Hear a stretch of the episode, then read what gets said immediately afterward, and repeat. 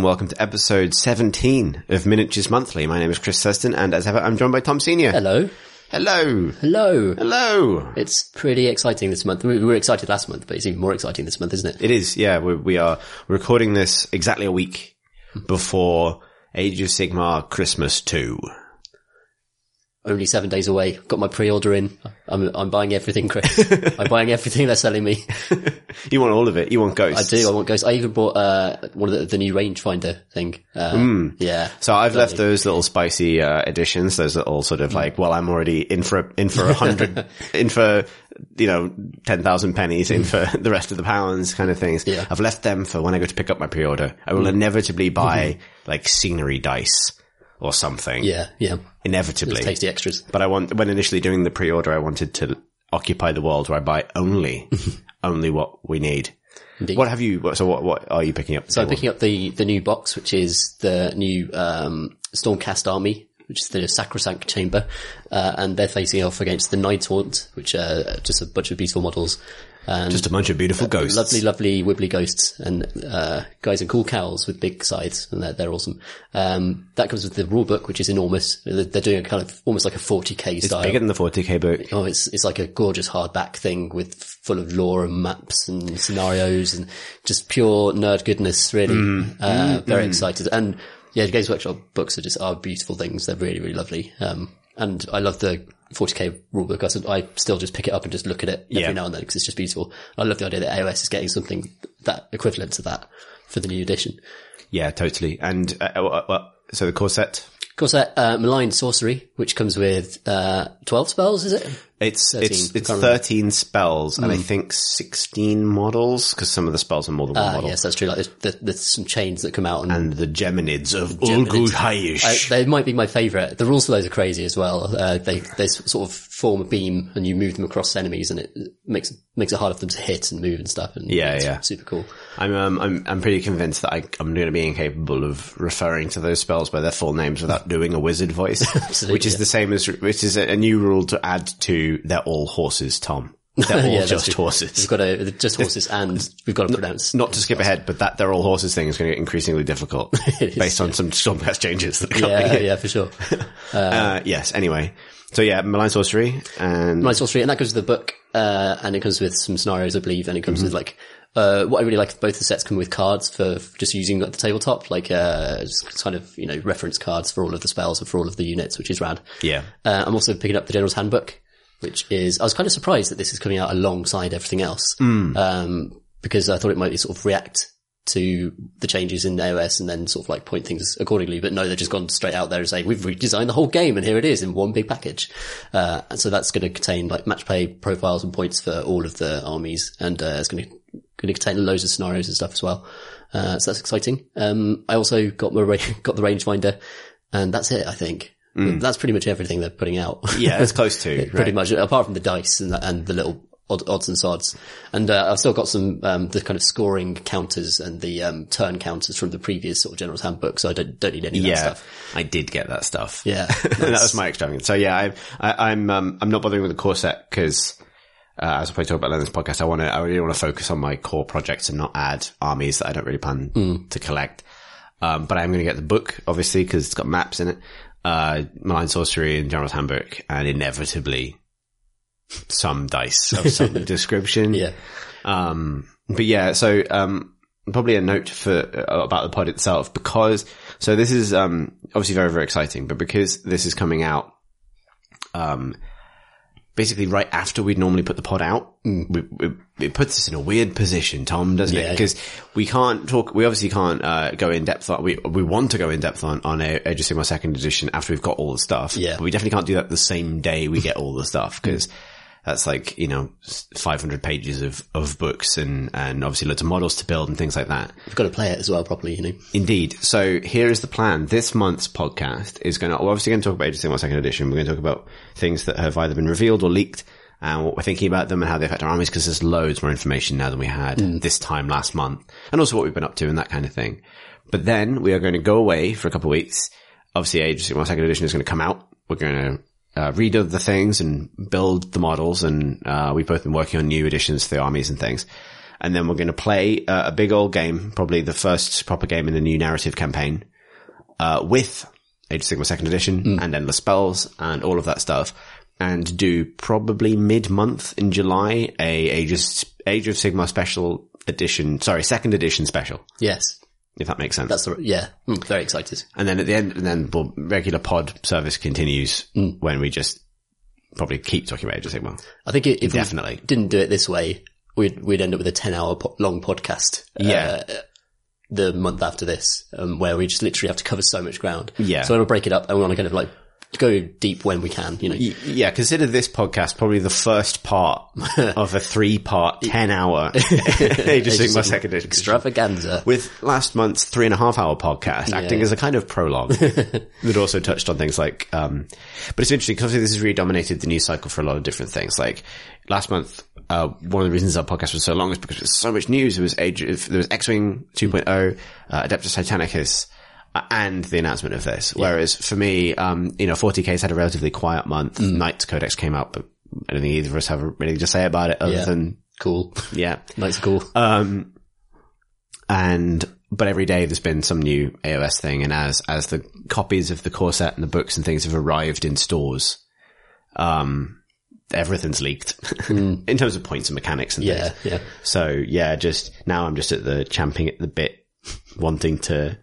Wanting the app builder to be up, no, sorry, wanting the army builder app to be updated actually so that I can start theory crafting without having to use a pen and paper like a, Like, like, uh, like I'm at school again. Yeah, exactly. Yeah, the list building element of things is going to change enormously. Uh, that's Hmm. thanks, 'cause the, the last sort of 100, 200 points in your list can, you can put that to so many different things now. Yeah, let me like, I was trying to figure out like how we, start, where yeah. to start with this stuff. And I think that's maybe an interesting, so I think we should always try and link stuff back to our actual armies Mm. because that's sort of what's most relevant to us. But you're right, like, um, one big change for me between the command point change and the ability to buy command points for 50 points, this sort of the costs of the endless spells have been revealed and they range from like 20 points to 60, 80 points Yeah. um, to triumphs, which still existed, like getting a buff for Mm. having less points than your opponent. I don't think we've ever remembered. No, you and I have never remembered. An opponent remembered at a tournament I Well, went to. yeah. I was like, you, you Warhammer wizard. Yeah. You've remembered you you get to have free rerolls to hit for a turn or whatever. Um, um, the, uh, yeah, there's, this building feels so much deeper because of that almost alone, hmm. because different armies require different things out of those, and therefore different armies have different uses for the last chunk of points, which almost also accounts for where battalions previously would have been as well, hmm. like bonuses for taking particular sets of units. Yeah. It feels like there's a sort of four or five way trade off now. Hmm. Like, do you want that endless spell? Do you want a couple of endless spells to round that out? Or do you want that extra command point so that you, one of your sub heroes can use not only just the a command ability they might have on their war scroll, but one of the three new command abilities. Yeah. Which are really good. Like, uh, they make it easier to like run further. They make it easier to charge. And as a Stormcast player who has failed a lot of charges in my time, Yeah. this is like, is literally a game changer. And let's not forget how many ones you roll when Liberators run somewhere. exactly, yeah. The, the, the huffiest, puffiest, slowest liberators in all of the realms. Um, I've, like, I felt, I've snake eyed on my prime so often. Uh, I love the idea that he could come down and that he can command point himself and kind of psych himself up. yeah, exactly. It's like, come on, no, you can do this. Particularly because the, um, so to clarify, the, the, there are th- essentially three new command abilities, but one of them is a reworked inspiring presence. yes. And, um, the, and they are much more reactive than they used to be. Mm. So inspiring presence, I think we mentioned this last month, but like, inspiring presence is now used in the battle shock phase. So you know if a unit is likely to face a nasty battle shock before you choose whether to buy them out of it, basically.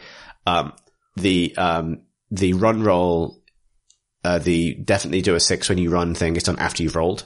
So you can roll and go, I don't want to go one. I want to go six. Yeah.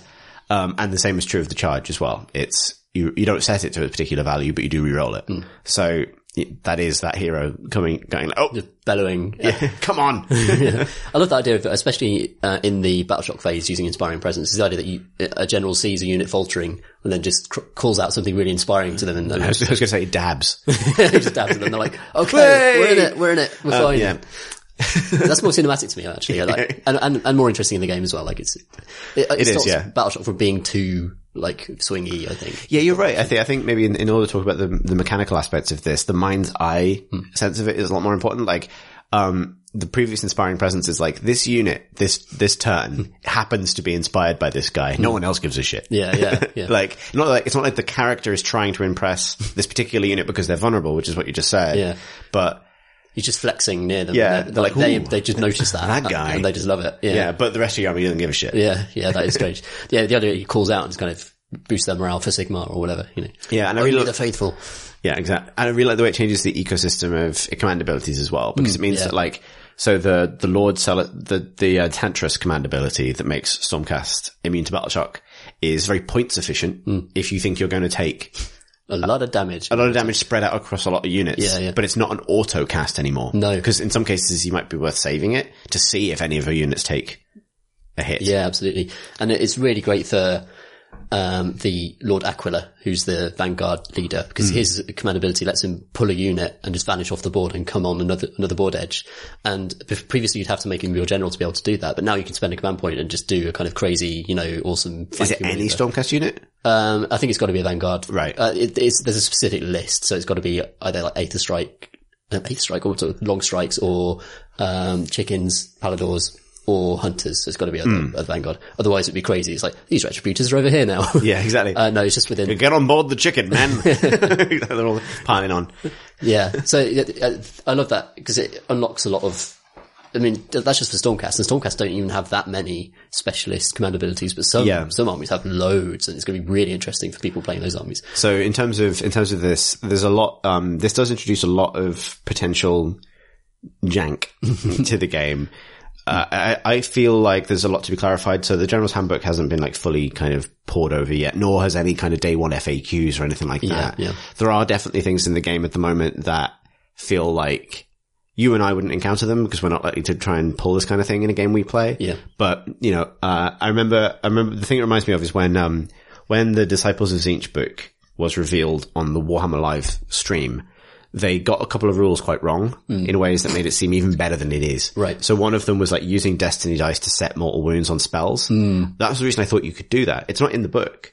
It's just that's how they did it on the stream. Right, and they were like talking, not just doing it in games, but talking about it. Like this means when you cast a yeah. D6 mortal wound spell, you can guarantee you're killing a hero. That kind of thing. Not how it works. Mm. Not that, not how it was written to work. They uh, clarified it in FAQ. Yeah. But I don't think it ever been the intent. And so because these mistakes creep in and because people at the moment are assembling the rules out of kind of what's been said as well as what's written, Hmm. I think there are some things that have been misunderstood or, or aren't going to quite work. Um, the way that, um, the way that we think, but some of the things so far are amazing. So like, for example, uh, there's, uh, there's been several instances in the way they've revealed the rules that suggest that you can use a command ability as many times as you have command points. And you can even keep reapplying it to the same unit. So, um, that doesn't do anything if your command ability is this unit can reroll failed charges or something because it will only ever trigger once. Yeah. But there is a, a grot war boss, a moon clan grot goblin war boss whose command ability, um, doubles the damage of a given unit of moon clan grots. Right. So what you can do is take 60 of them in a single unit Yeah, yeah. save up, uh, uh, get whatever other battle line you need. Um, then, uh, this is obviously very all in, but you can then, uh, spend the rest of your points on just a billion command points, or whatever, six command points, spend 300, 400 points on command points for turn one. Then if you get turn one, uh, you use some of those command points to make sure you get a run and charge. There are other destruction moves and stuff you can do. Yeah. Run and charge. And those, those, each of those grots, uh, it's 60 grots will only do, has maybe at three attacks each. And they're going to be like hitting on fives, wounding on fives at no rend. But if the command abilities stack, then you enter a logarithmic scale where if any of those attacks go through, each individual attack does 64 damage, 128 damage. Yeah, yeah. So you can hit, you end up with this one punch goblin kind of situation where an individual goblin goes, eh, and like Archaon just blows up eight times over. Yeah, there's no way that that won't get fact. But the thing is, I think it, it almost doesn't need to in a way because it's so broken. Like Yeah, it's, it's not like it would ever really work in a tournament. I don't think because if No, you don't no, get turn one or whatever, Hmm. then you are just 60 goblins. And if anyone snipes that hero, you're just some goblins. Like- yeah, th- I think there's there's definitely going to be loads of uh, like uh, so the General's Handbook, and I uh, I believe introduces like dozens and dozens of new artifacts. oh, oh shit. There's so much stuff like that. Yeah. and and the malign uh, sorcery I think it believe I believe it has different spell laws for different realms and Yeah, stuff. yeah. and, the, and there are like quite deep rules for the each realm now. It's always been part of Age of Sigmar, but they're really kind of doubling down on that. And it's going to be at the intersection of all of that new stuff is going to create some like total horseshit on the kind of competitive scene. Frankly, Yeah, normal horse shit. yeah, it's going to be it's going to be pretty gruesome out there. It's going to be very entertaining to watch. I can't wait to see what people come up with.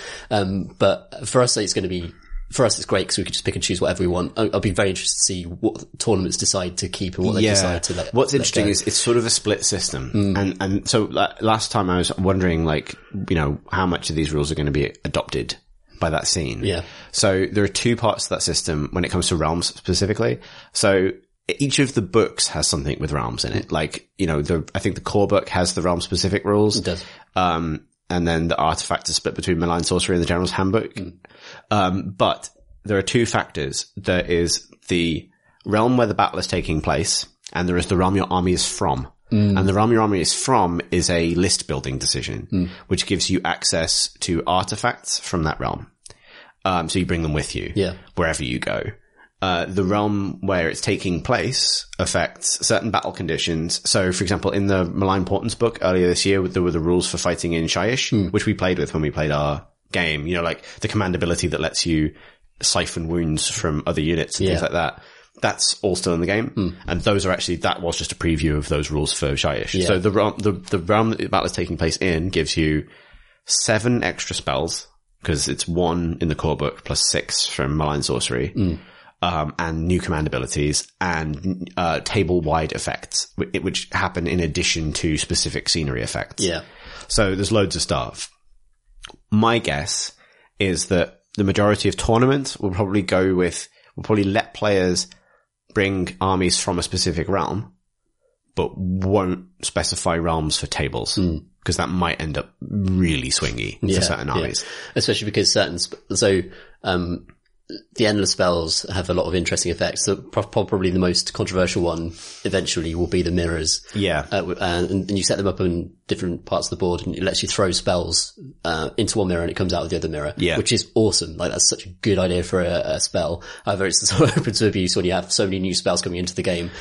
Uh, and especially because, um, in some, like, I believe each can place that anywhere if they want to. No, it's if the battle is taking place in the realm of shadow. I see. It can be So placed anywhere. Okay. Yeah. Yeah. So, so that's where that becomes insane. Yeah, what uh, that's a really interesting one. So like this is one another one of those examples of like the more I've looked into it, the more I appreciate some of the design stuff with that because I've had a chance to see some of this stuff. So the the mirrors are a really interesting one. The Umbral Spell Portal, even its full name, um, the um is so in order to cast a spell through it, you need to be within an inch of it. Okay. So you ha- you have to cast the first one on yourself, and then unless you are fighting in the realm of shadow, the second one has to be within 18 inches of the first one. okay. So it kind of does what the Balewind Vortex used to do. Uh, it doubles the spell range of, of most 18 inch spells. Yeah. Like, uh, so it's very, very good for Tzeentch because it uh, replaces the, the Balewind has changed quite substantially, which I've, you know, now seeing what it does. It's, it's been reined in basically Hooray. quite substantially, but also, uh, without destroying its essence. Yeah. You still go up on a tornado. Yeah. It's, you know, it still looks rad. yeah, uh, it can just be dispelled now. Yeah. And if, uh,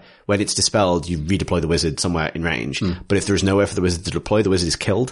So if you mob the bottom of the vortex, because there's no limit, there's no limit on getting close to it now. That's it right. doesn't obscure movement. So if you can mob units around it, then dispel it, you can just dunk a wizard and kill them, yeah. which is very fun. But yeah, so the thing about the, so the interesting interaction with the portals is so in order to cast a spell through it aggressively, you need to um, place it next to your wizard or wizards. You know, if, if you want to turn one have loads of wizards all ganging up to throw spells through it, you need to plan that when you deploy them. Uh, there are some interesting Tzeentch things that interact with that, which is cool. Um, uh, like there's a yeah, well, we may get to that, but like um. And then you need to pick a point and all the spells come from that point, which is interesting because yeah, you can have multiple wizards pouring spells through, through it. Uh, but, um, you, um, you, your, your second point of casting measuring range is going to be at a fixed point that you can't move. Yeah. Um, manually, uh, if you are the owner of the spell portal, you can only remove it or unbind it yourself at the beginning of your hero phase. So you can't open it, pour magic through it, and then close it again. Okay. Um, and that means that your opponent is guaranteed at least one turn to try and get to it, to throw spells back the other way or unbind it. Yeah. Um, if you open the other half within 18 inches of an enemy wizard, then it is definitely within 30 inches of them, so they can definitely try and unbind it whenever Yeah. they like. Yeah.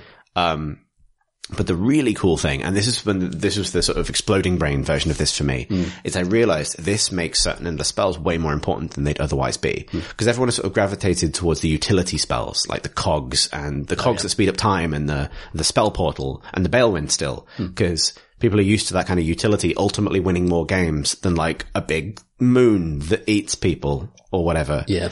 But actually, the only, so the, the, the, the best counter to the portal is a predatory endless spell because, um, if, you know, let's say you, you do this to me, you set up an endless, you send, set up a, a mirror next to one of your wizards, which you'll have very soon. Hooray. So you can throw a spell at, into my lines, right? Then, and let's say you're, you're smart about it. So you make sure you want to hit one of my wizards with it because I'm playing Tzeentch and everything's a wizard, but you set it up 18 inches from my wizards. Uh, which means that you can throw spells through it happily, and there's basically no way I can get to it to cast spells back the other Right. way. Because unless I get a double turn, I'm unlikely to move 18 inches to then be within An inch an inch of it at the back. start of my hero phase. Yes. Right? I Yes. can't cast spells whenever.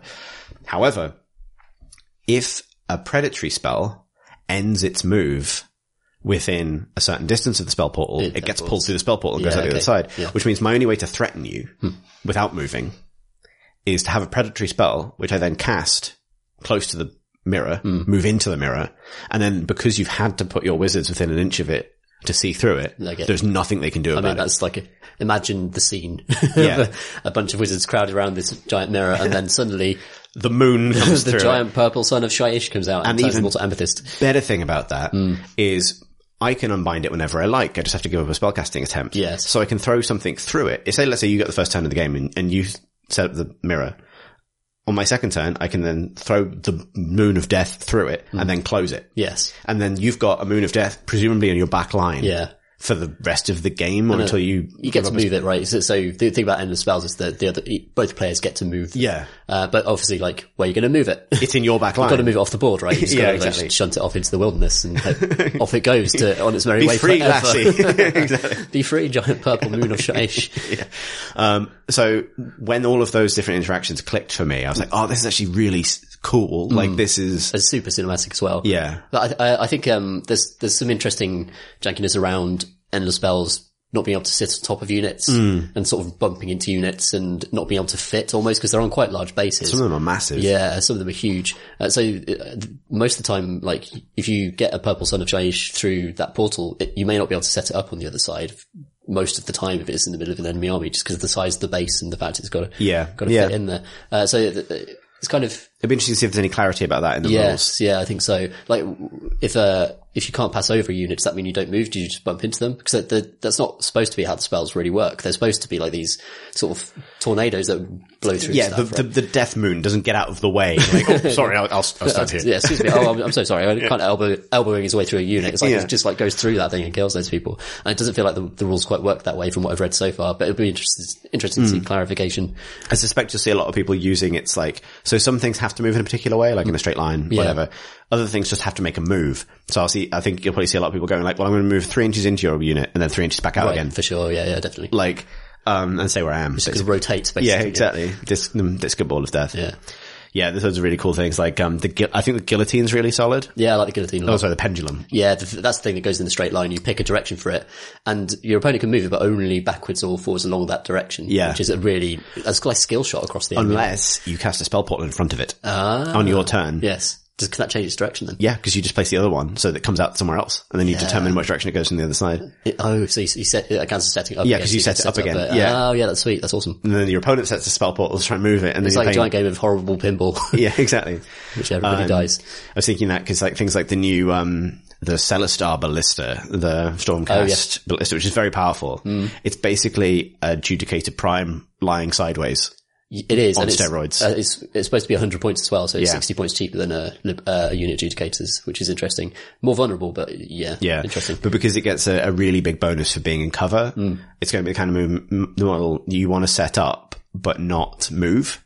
And it's very powerful, long ranged and things. Hmm. And I really like the idea that a counter to like entrenched siege weaponry is like the pendulum Mm. that you set up at the start of the game and it's going there eventually. Like, you know what I mean? Like, Yeah, you really love being behind that wall or something or Mm. on top of that hill, but the big metal pendulum is coming and everybody's jumping. Yeah, the cover rules for the, um 'cause because it is explicitly written into the war scroll of that ballista that they get extra cover bonuses for being in Yeah. cover. And that makes me think there's more kind of scenery coming for, that will be like wider and flatter and more like battlements or something. It's really interesting. The, the core rules, which are now out, Mm. um, so I read them as being a bit more encouraging of possibly the way you and I would always interpret cover. Like this basically counts. Like this is reasonably in cover. Mm. Yeah. I need to read them again. Now I'm in front of me, unfortunately, but I remember thinking that when, when I saw them Yeah. that like, hang on, this feels less like, I suspect that in a tournament, people are still going to insist on every mill- millimeter of every model has to be on the piece of terrain for it to count right. but it felt more inclusive of like if this model is reasonably in cover and you can't see more than half of it, then it's in cover. Right. Like Yeah. you know what I mean? Like Yeah. this should be interesting. That'd be good. Yeah. So um oh man, we're, jumping around. So that was the like the realm stuff is is really interesting. I think um it'll be interesting because so like we've traditionally played almost all of our games in the realm of metal or realm of fire because that's kind of like what I built my board to look like. Yeah. And you know, I think one of the interesting things about the realm rules is I don't like, you know, whether or not we use them is sort of a story decision to some extent. And I, I think one thing I'd like to do is find a, a mechanism by which our, uh, a a narrative campaign, um, which there's a lot more support for now, including special rules for narrative campaigns, which is really nice.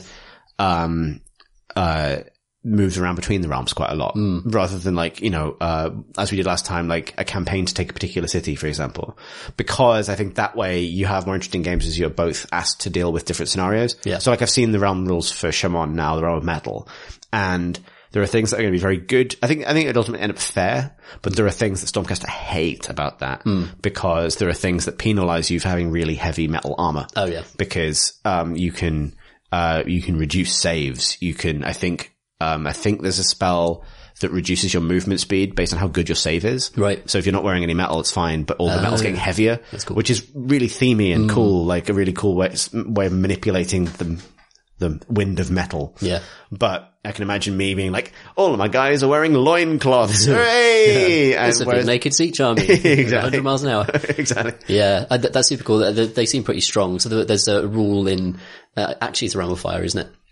Hmm. Um, where if you're shooting, Actually, I think you'll find. actually, uh, actually, and thou shalt know that, uh, shots that travel more than 12 inches gain an extra rend because they catch fire Yeah, in yeah. midair, which means Judicators are insane. Yeah. like, but Serpent Horror. so they're like Rend 2, like, uh, Yeah, true. you- Lord of Change is even even more trouble than they were before. Yeah. So they do seem they do seem pretty strong the realm rules and um, definitely fun for narrative play, but if you for more competitive uh, play a bit too much, I think. Possibly, yeah. At least in that regard. Like there's a rule in the, um, there's a rule in the realm of beasts, I think, which is like after the command phase, Yeah. um, after the, sorry, after the combat phase, you roll a dice. And on a six, the combat phase happens again. Oh yeah, I saw that. Yeah. so it's like, Khorne just is very, Yeah. very happy with Yeah, it. yeah, so sure. is Ironjawz or something. It's kind of a cool idea that certain factions would be very strong in certain realms because it just Yeah. it, it fits with their ethos and the way that they the, Yeah. their whole philosophy, the whole deal. Uh, but yeah, interesting from a rules perspective. There's some really nice stuff. Like I really like that the realm specific artifacts, um, give me a chance to like patch up weaknesses in characters. Like I've seen like, Hmm. the, cause they're, cause they're generic in an interesting way. So there's something like the stuff like, um, there's a, a Chamon specific relic. Cause I looked at the stuff that was specific to, I had a peek at the stuff that was specific to my guys, basically. There's like a, there's one that is like a, like an alchemist's amulet that gives a, gives a character an unbind um, which you'd think as Tzeentch, I'm up to my neck in unbinds anyway. But one of the things that means is that it's a really big deal to take a character without one, particularly because I've got things like Destiny dice. Like Tzeentch is better unbinding on balance than like any other character in the game, short of Nagash, really. Like, and that should be a strength of the army. Like, it's really hard to be better at magic than the magic Each army. for sure, yeah. But that means that something like a Fate Master that have gone down in points because they're the melee Tzeentch hero. They're the only like non-wizard Tzeentch hero. Hmm. Giving them something to participate in in that phase is actually quite a big deal. Yeah. Hmm. And it allows them to interact with battalions in more interesting ways. And there's like, Tzeentch on the whole doesn't have access to a lot of rend. like, cause you got mortal wounds. Right. But one of the Chamon artifacts is a weapon that just changes one of their weapons to have minus three rend, which is suddenly nuts because it's like, oh shit, a lot of this stuff was sort of inconceived with like high damage but low rend or something. Again, a Fate Master's a perfect example of this because it's like good character, hard to shift. Um, but like they don't, they need a little bit of something. They've always Yeah. needed a little bit of something. So suddenly this is a flying 16 inch movement minus three rend hero Yeah, nice. is like a lot a bit of tastier. threat all of a Yeah, and also it gives. uh, I think the other reason I like it is it means that I can pick something for my army that isn't just all wizards all day, every day, wizards, wizards, because it's it's like. Yeah, all it is is a table of generic items, Hmm. but that's kind of what the game needed, I think, like something to create a grey area between armies. Yeah, mix things up. And yeah, yeah, I'm really excited. Hopefully going to try and get some mortal wound saves on my Stormcasters and artifacts. That's what they hate. Have you actually thought about where the law hunters are from? I mean, it's kind of weird with um, Stormcast because they're all from Azyr, right? Right, yeah. So it feels like they're kind of tied into that. Um, like you could make an argument that the hunters have been living in the realm so long that they've adapted.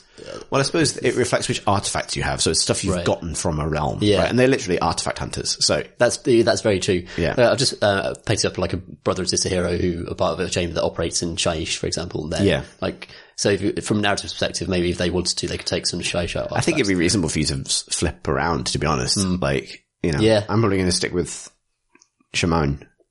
But the law hunters they go everywhere. They, Yeah. yeah. If there's some magic shit to be stolen and appropriated, they're going to do that. That's the, part of me feels like it's almost like it's a it's a reward for converting, but basically a reward for basing. It's like you just put a put a big like metal rock on your base. You're from the wrong metal now. right? Yeah. like, is that a cog? Good. really glad I went with some neutral basing uh, that could be in a lot of different realms rather Yeah. than going like full Ghyran Yeah. or something.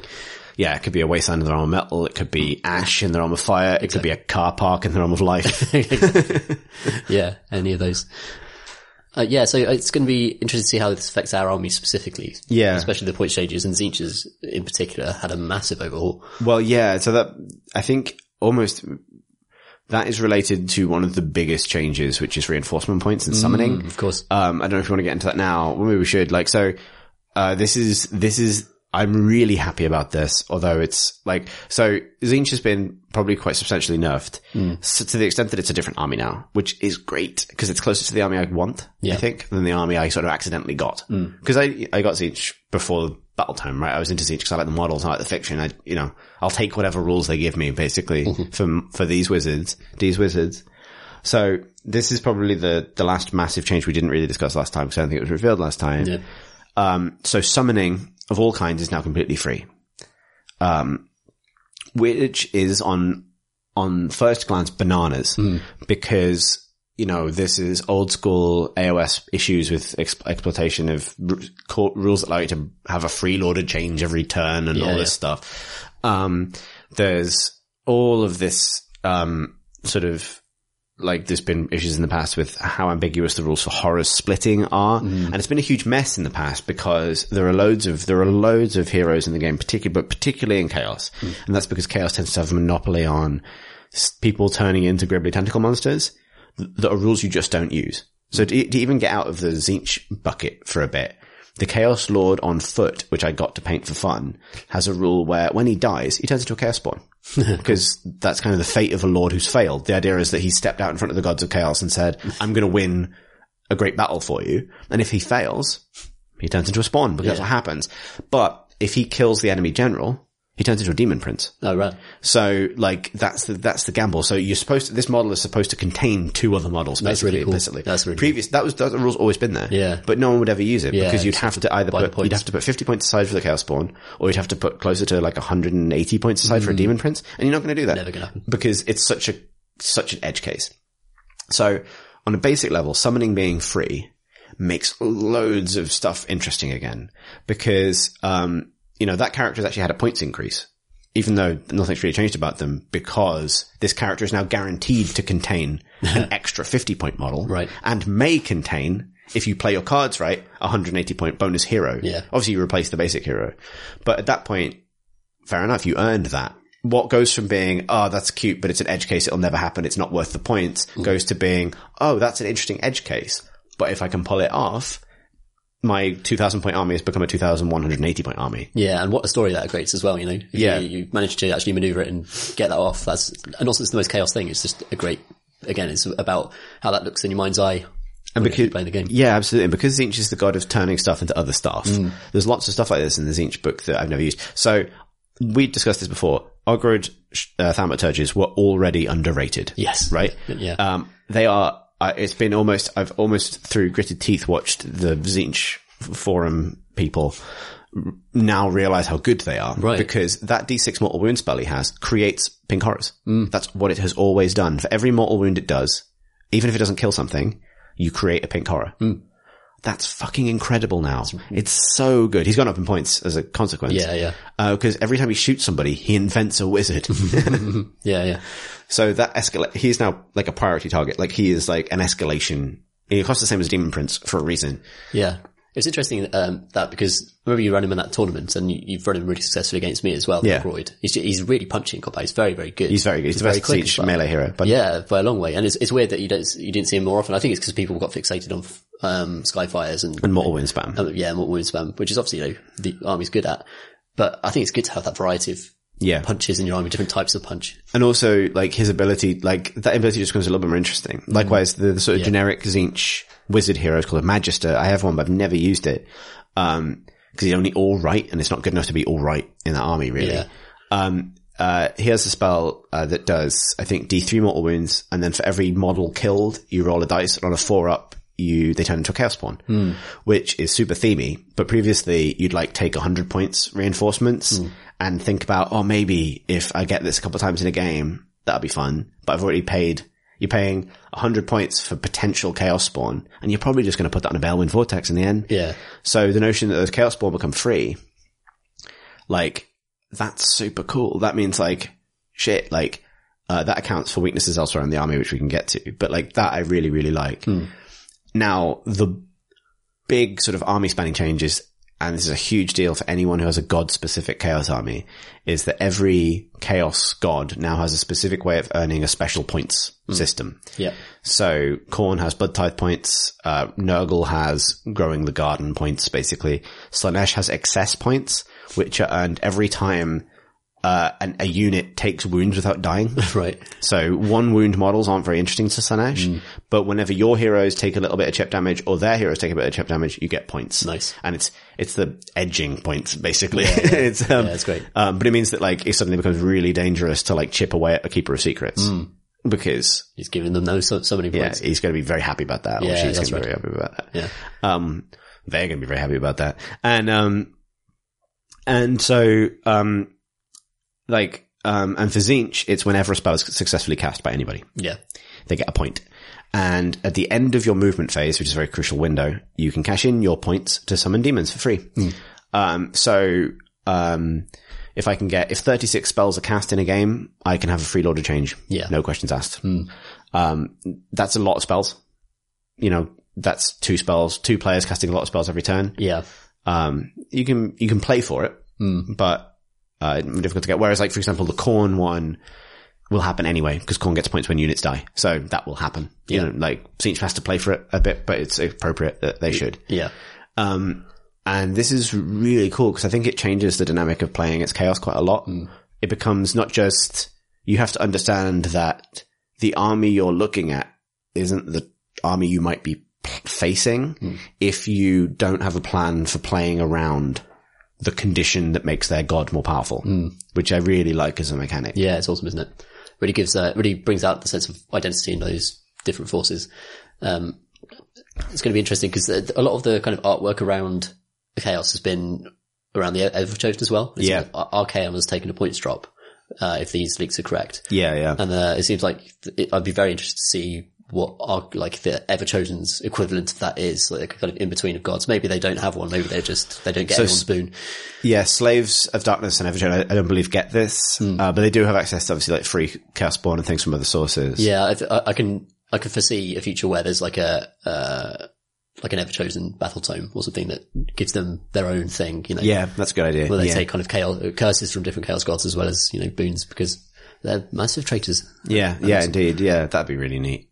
But yeah, so this is, uh, like, uh, a lot of like stuff have been rebalanced based on the summoning potential.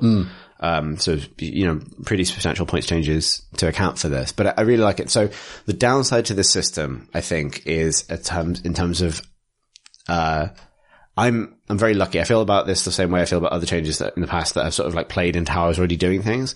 I'm very lucky to be someone who built a Tzeentch demon army and then started a mortal army.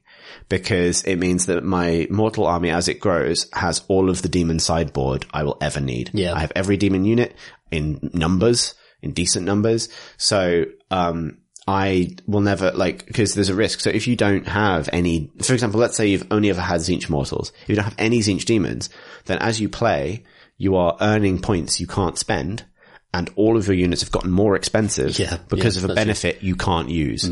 So I would say that for the god specific chaos armies, like it's slightly different for Khorne because you can use the blood tithe points for other things. You can use them from unbinds and bonuses and Yeah. things, or use them for demons. But sometimes a free unit of bloodletters or a free bloodthirster is going to be the thing you really need. Yeah. So, and you're paying points for that and you're not getting it. So for me, it feels like the start collecting demons box for each god has become a kind of almost mandatory bolt on Yeah. to a chaos, for, sure, for a yeah. god specific chaos army. Yeah. Yeah. Um, which, uh, to be honest, I think they previously basically were because they tend to be the best units in any of the armies. Hmm. Like that's true of all of them. Bloodletters are better than Blood Warriors most of the time. Yeah. Uh, Plague Bearers are one of the best infantry units in the game. Pink Horrors are one of the best battle line units in the game. Demonettes are, and Slaanesh has always been a kind of dark horse kind of powerhouse Yeah. in some ways. Yeah. So, but I can understand people being upset that it feels mandatory. Hmm. Yeah, I think you're right. And then, I mean, the same goes for undead as well. Yeah. Like they're going to have, to be summoning not zombies because they're, they're terrible, but you know, as many skeletons and Chainrasp hordes as they, as they Yeah. can. And they're going to need those models, uh, for sure. And uh, yeah. yeah, I definitely don't feel that Burner's Stormcast player because that's not what the Stormcast army is about at all, really. Yeah. Um, so yeah, it's, it's not something I have to worry about, but it, you are looking at spending an extra sort of 50 to 100 pounds for, depending on like what your army's supposed to do. Yeah. To actually make it competitive. I think the reason there's not been more of a kind of hullabaloo necessarily is because, like, for example, if you are a Tzeentch player, you probably have some pink horrors. You probably have a lot of change. You might not have any screamers, which are some of the cheaper things you can buy with summoning points, but holding on for pink horrors might make sense because of the way pink horrors work now. Yeah. So, so yeah, so I'm happy because it's how I'd like my army to work. It seems more themey and it plays into what I've already got, but I can totally understand. Yeah. I guess, um, the counterpoint is that, uh, as pink horrors have gone up to like 200 points now. Yeah, So you'd, yeah. ru- you'd run fewer pink horrors anyway. So that kind of creates a little sideboard for you, perhaps. Yes, that's that's a really interesting sort of um, change actually. So because again, so they've so I, I think since uh, since it came in, the rule about pink- horror splitting has been really difficult to balance. Never been quite right, has it? Never been quite right. At the moment, you have to buy the points in advance um, for them to split into blue and then brimstone horrors. The way they've changed it, which I really like, um, both from a balance point of view, uh, basically changes what the unit is. So now, when a pink horror dies, you can choose to make a revenge attack where you roll a dice on a six, the enemy takes a mortal wound for every pink horror that's died. Um, as in you roll a dice for every pink horror that's died. Or you can gain two blue horror points. And when a blue horror point, when a blue horror dies, you get one brimstone horror point. And you keep a track of how many of those points you have. And then when you would otherwise be trying to summon a unit of blue horrors or brimstone horrors, you can pay their specific points instead of the generic fate points that you're earning by casting spells. Yeah. So it's like its own mini economy, isn't it? Yeah. Um, so it's more stuff to track, obviously. Um, but that crucially means that the splitting doesn't happen when the pink horrors die, which is what is previous and, and kind of what the fiction always is. They've actually rewritten the fiction slightly. So the idea is like the demonic energy of the horrors like dissipates and then regroups somewhere. So rather than it literally splitting in half, um, like that energy is kind of enters the ether and then a wizard can kind of pull it together to create the blue horrors. But that means that indefinitely tar pitting somebody with a unit of pink horrors that becomes 20 blue horrors, etc., doesn't work anymore. Hmm. Because those, when those units are summoned, they have to be summoned within 12 inches of a hero and more than 9 inches away from enemy Yeah. models. So it's like any other summoning. Yeah. For the most part. Yeah. So it changes the role of the unit completely, but it does mean that each unit of pink horrors, this is the other thing, the, the revenge attack isn't very good. Uh, it's okay for blue horrors because a lot of them could die at once and maybe you don't care about brimstones, but you know, um, it- you really want the points. So it means if you have like again, I feel so lucky that I painted 20 blue horrors, 20 brimstone horrors, because that's probably about the amount you need. Yeah. But I think that's almost like a, an additional tax on Tzeentch now. Like if you don't have blue and brimstones, you're really missing out and you're paying so many points. You're paying 200 points for 10 wounds. But, well, it's the difference between paying 200 points for 10 wounds and paying 200 points for 50 wounds. Yeah. With no points different. Yeah, for sure. You've got to have them. Otherwise, you just don't take the pink horrors, right? You just Yeah. take some of the infantry. That's much Well, cheaper. yeah, like, well, no, it's not much cheaper. That's the three Oh, yeah. things. So It's like, just more expensive. All everything is more expensive Yeah. now. Like my army's got like uh, my 4.3 thousand points of Tzeentch has become 5,000 points of Tzeentch. Yeah. Right. um, but, um, but that's what's really interesting about it. So like Kairic Acolytes went down and now they are the cheap battle line option for Tzeentch. They're 80 points each, Yeah, seems, seems about right. which is good. Yeah. They needed a job and their job is being less expensive than Tzaangor. Yeah. Went is to be up. bodies. Yeah, which is what they are. Like they're supposed to be, you know, called, they're not there yet. They're, they're not, haven't received Zinchi's blessing properly, but they're trying to impress. They're just big, swole boys. Love wizards. Yeah. um, uh, which I can relate to half of. And then, um, but yeah, so everything's sort of changing up, but I really trying to think, like trying to get a holistic view of it, and I don't think I will until we've played. No. But, um, I think the Tzeentch particularly, to wrap up before we move on to Stormcast, is in a really interesting position now where you have to really consider what the strengths and benefits of the army already are. It's very, very, very expensive to build any of the Tzeentch battalions now. Really hard. Yeah. Like, um, like so, and also both uh, Brimstone Horrors and Blue Horrors doubled in points cost to buy them out of the gate. So if you just want Brimstone Horrors at the start of the game, to act as a screen, for example, uh, that's like they were 40 points, they're now 70. So it's not quite doubled, but Blues have doubled from 50 to 100, which is a big deal because previously they, they were like the cheap includes in a change host, for example. And so change hosts have functionally gotten a huge amount more expensive and quite hard to get into. Yeah, that's why Lords of Change have gone up by 80 points. Yeah. Which is a massive increase. That's a huge increase. Um, like, and also there are other subtler changes, like the minimum matched play unit size for a unit of Chaos Marauders has gone up from, uh, 10, uh, 10 models to 20. And what that means is that what was previously a, cho- a source of cheap battle line for very min-maxy chaos armies that would take like Archaon, some greater demons and three blocks of 10 Marauders Yeah. to meet battle line isn't possible anymore. Um, so again, all these little changes mean that you have to make much harder decisions. And I think the interesting one is when I first started looking at it, I was like, I want command points. I want to spend money on command points. I want to spend money on endless spells, which feels like a gimme for Tzeentch. Yeah. But actually, I really have to pick between those things. Yeah. Because like my units are so expensive that, um, and so in danger. Like they die, you know what I mean? Like pink arrows aren't gaining a four up invulnerable save against everything like they have in 40k, right? They will still just vanish sometimes, uh, when some fulminators look at them funny. And that's a huge investment. That's not to say it's a balance issue because they're so good, but like, you know, you're paying money for stuff that might just vanish and you have to trust that you'll get it back somewhere else. It's going to be very difficult for Tzeentch to maintain table presence in terms of capturing objectives with so many fewer models on the table, especially because they're so, so squishy. Yeah. It's going to be interesting. I mean, I'm- wonder if a lot, a lot of Tzeentch players will ally in a big block of something with 200 points just to kind of just cap stuff. I think Chaos Warriors are looking quite good mm. for, for Tzeentch. Um, there's a few things that are looking interesting. But what's interesting is I realized that like, I really want to take command points because I really want that, like, Tzaangor can run and charge, for mm. example. the kind of tactical decisions on. Yeah, so if you, you know, if you, if you use some of the movement enhancing stuff like the cogs and you have command points, you can guarantee a six, you know, you can give a block of Tzaangor, which I've been working on, like an insane threat range mm. because you can, you can also use destiny dice to set charges. So if you got two destiny sixes and plus two to move, Yeah, you great. could suddenly give Tzaangor like 26 inch mm. charge range, Yeah, yeah. which is fucking great, mm. but it requires all this setup. Whereas and then, so it feels like a real choice. And then you realize, well, hang on, do I need command points as a Tzeentch player? Because I basically have no command abilities. Mm. No one has a fucking command ability in Tzeentch. No one gives a shit. Yeah. They have spells. And I have Destiny dice, which step in for the same sort of thing. Yeah, that's true. So, you know, I can just set my run rolls with that instead if I need to. So it becomes a question of efficiency and like where you put your priorities, which is exactly how it should be. It shouldn't be just like, well, this is optimal, so I'll do this, Yeah. which is really good. How have you been feeling about the Stormcast changes? Uh, it's pretty interesting. Like a, a bunch of stuff has gotten cheaper and a couple of things have gotten more expensive. So, uh, this is if the leaks are correct, which it really looks like they are. Yeah, I think Uh, um, so for example, the Heraldor, everyone's favorite, he's 20 points cheaper. Like he's down to 100 points, which is crazy because he's I- great. I think, and I hate saying this, Yeah. I think that Heraldor might be the best Stormcast shooting unit now. uh, it could well be for, for, the 100 points. Because think about it, not affected by Lookout Sir in any way. Hmm. Because look out, sir, that man is about to honk a big horn Yeah, at can't- the hill we're standing Can't on. warn someone about that. Exactly, it just happens. Just happens. Um, they can run and shoot because it's uh, not a shooting attack. It's just something they do in the shooting phase. I'd need to check that. I th- I'm not sure. if- I think it's a shooting attack, so I'm not sure. Really? Okay, I always thought it was just like in the shooting uh, phase, honk. No, but it's, it's 15 inch range and there's no, it's hit roll, there's no two win roll, it just happens. Yeah, you just roll off the range of the thing. And, t- and scenery is massive normally anyway, Yeah. so it's, it creates a huge bubble of mortal wounds basically. So think about it. Like, would you take two units adjudicators, or would you take three heraldors?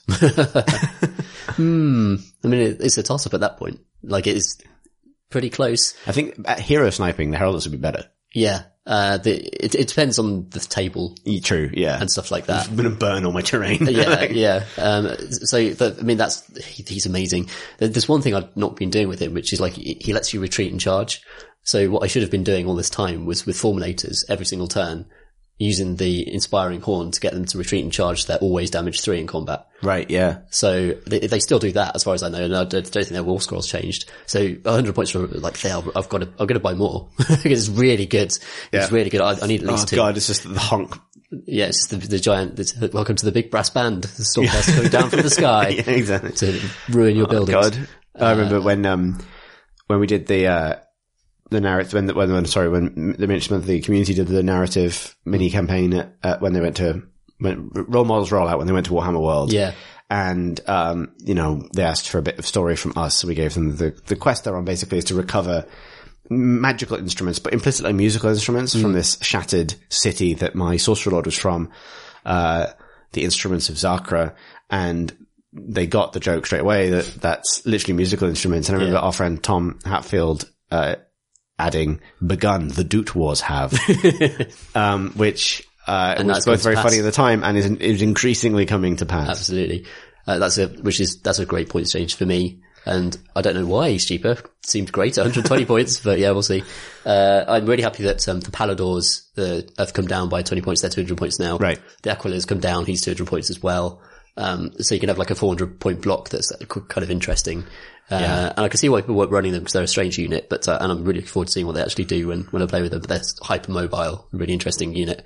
Um, what else has changed? So the, the, um, I believe the Celestant Prime has come down a little bit, but the, uh, the leaks have revealed a bunch of new Stormcast heroes, including, uh, like the Lord of Hammerhall or something, who may well be the dude riding the enormous sort of griffin that you see in the, uh, the AOS 2 trailer. So you, there's lots of art in that trailer that basically reveals future models Yeah, yeah.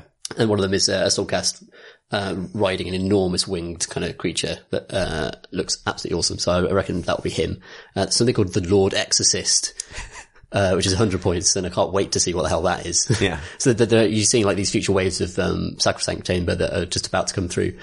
the new Sacrosanct are interesting because they're actually much more synergistic than Stormcast tend to be. Yeah, yeah. Uh, so the the Sequitors, who are their the basic unit, their battle line, um, are kind of brilliant. Like they're you get five for 120 points as compared to like five Liberators for 100, I believe, and they they are better than Liberators and more importantly, their kind of potential. They have much greater potential than Liberators because the general of the Sacrosanct Army and a lot of their kind of minor units can buff them.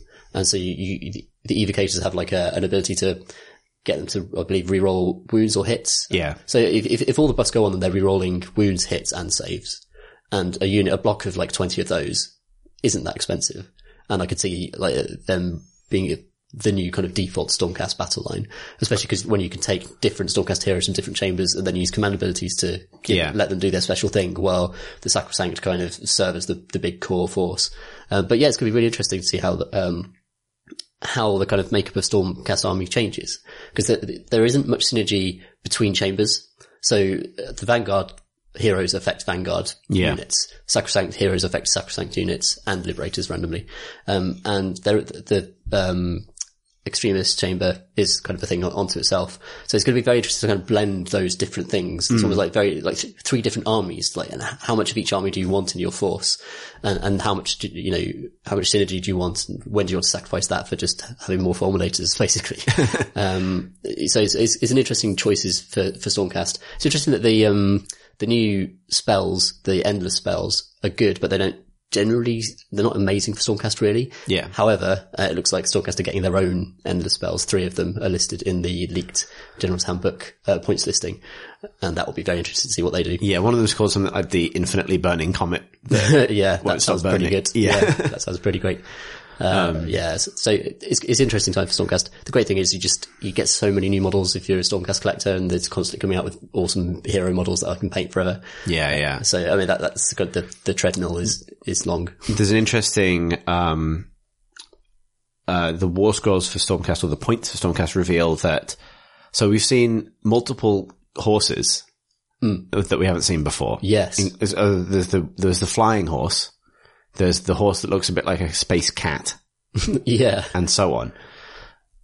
Yes. I can't, remember, I can't remember what they're all called now. Dracolith or something. Yeah, there's a lot of stuff, and, and what the War Scroll reveals is like, well, the points reveal or appear to reveal is that all of those mounts, all of those horses, are available to all of the different types of heroes. Yes. So there's uh, like the Lord Arcanum, who's the new sort of Sacrosanct leader, is um, on out of the core set is on a uh, Gryph-charger, Yeah. which is the uh, horse that Vanguard ride, the chicken horse. The chicken horse. Um, and, but he, there are rules for, for that character on, uh, Dracoth, for example.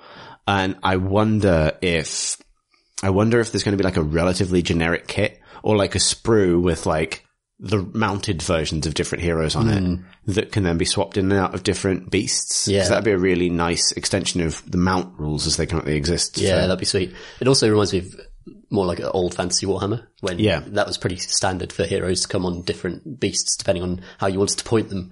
Uh, which is another, like, the idea that a Lord Arcanum could be as many points as you wanted to be depending on the Yeah. mount. And you can make a, a, put a punchy one or just have one on foot perhaps.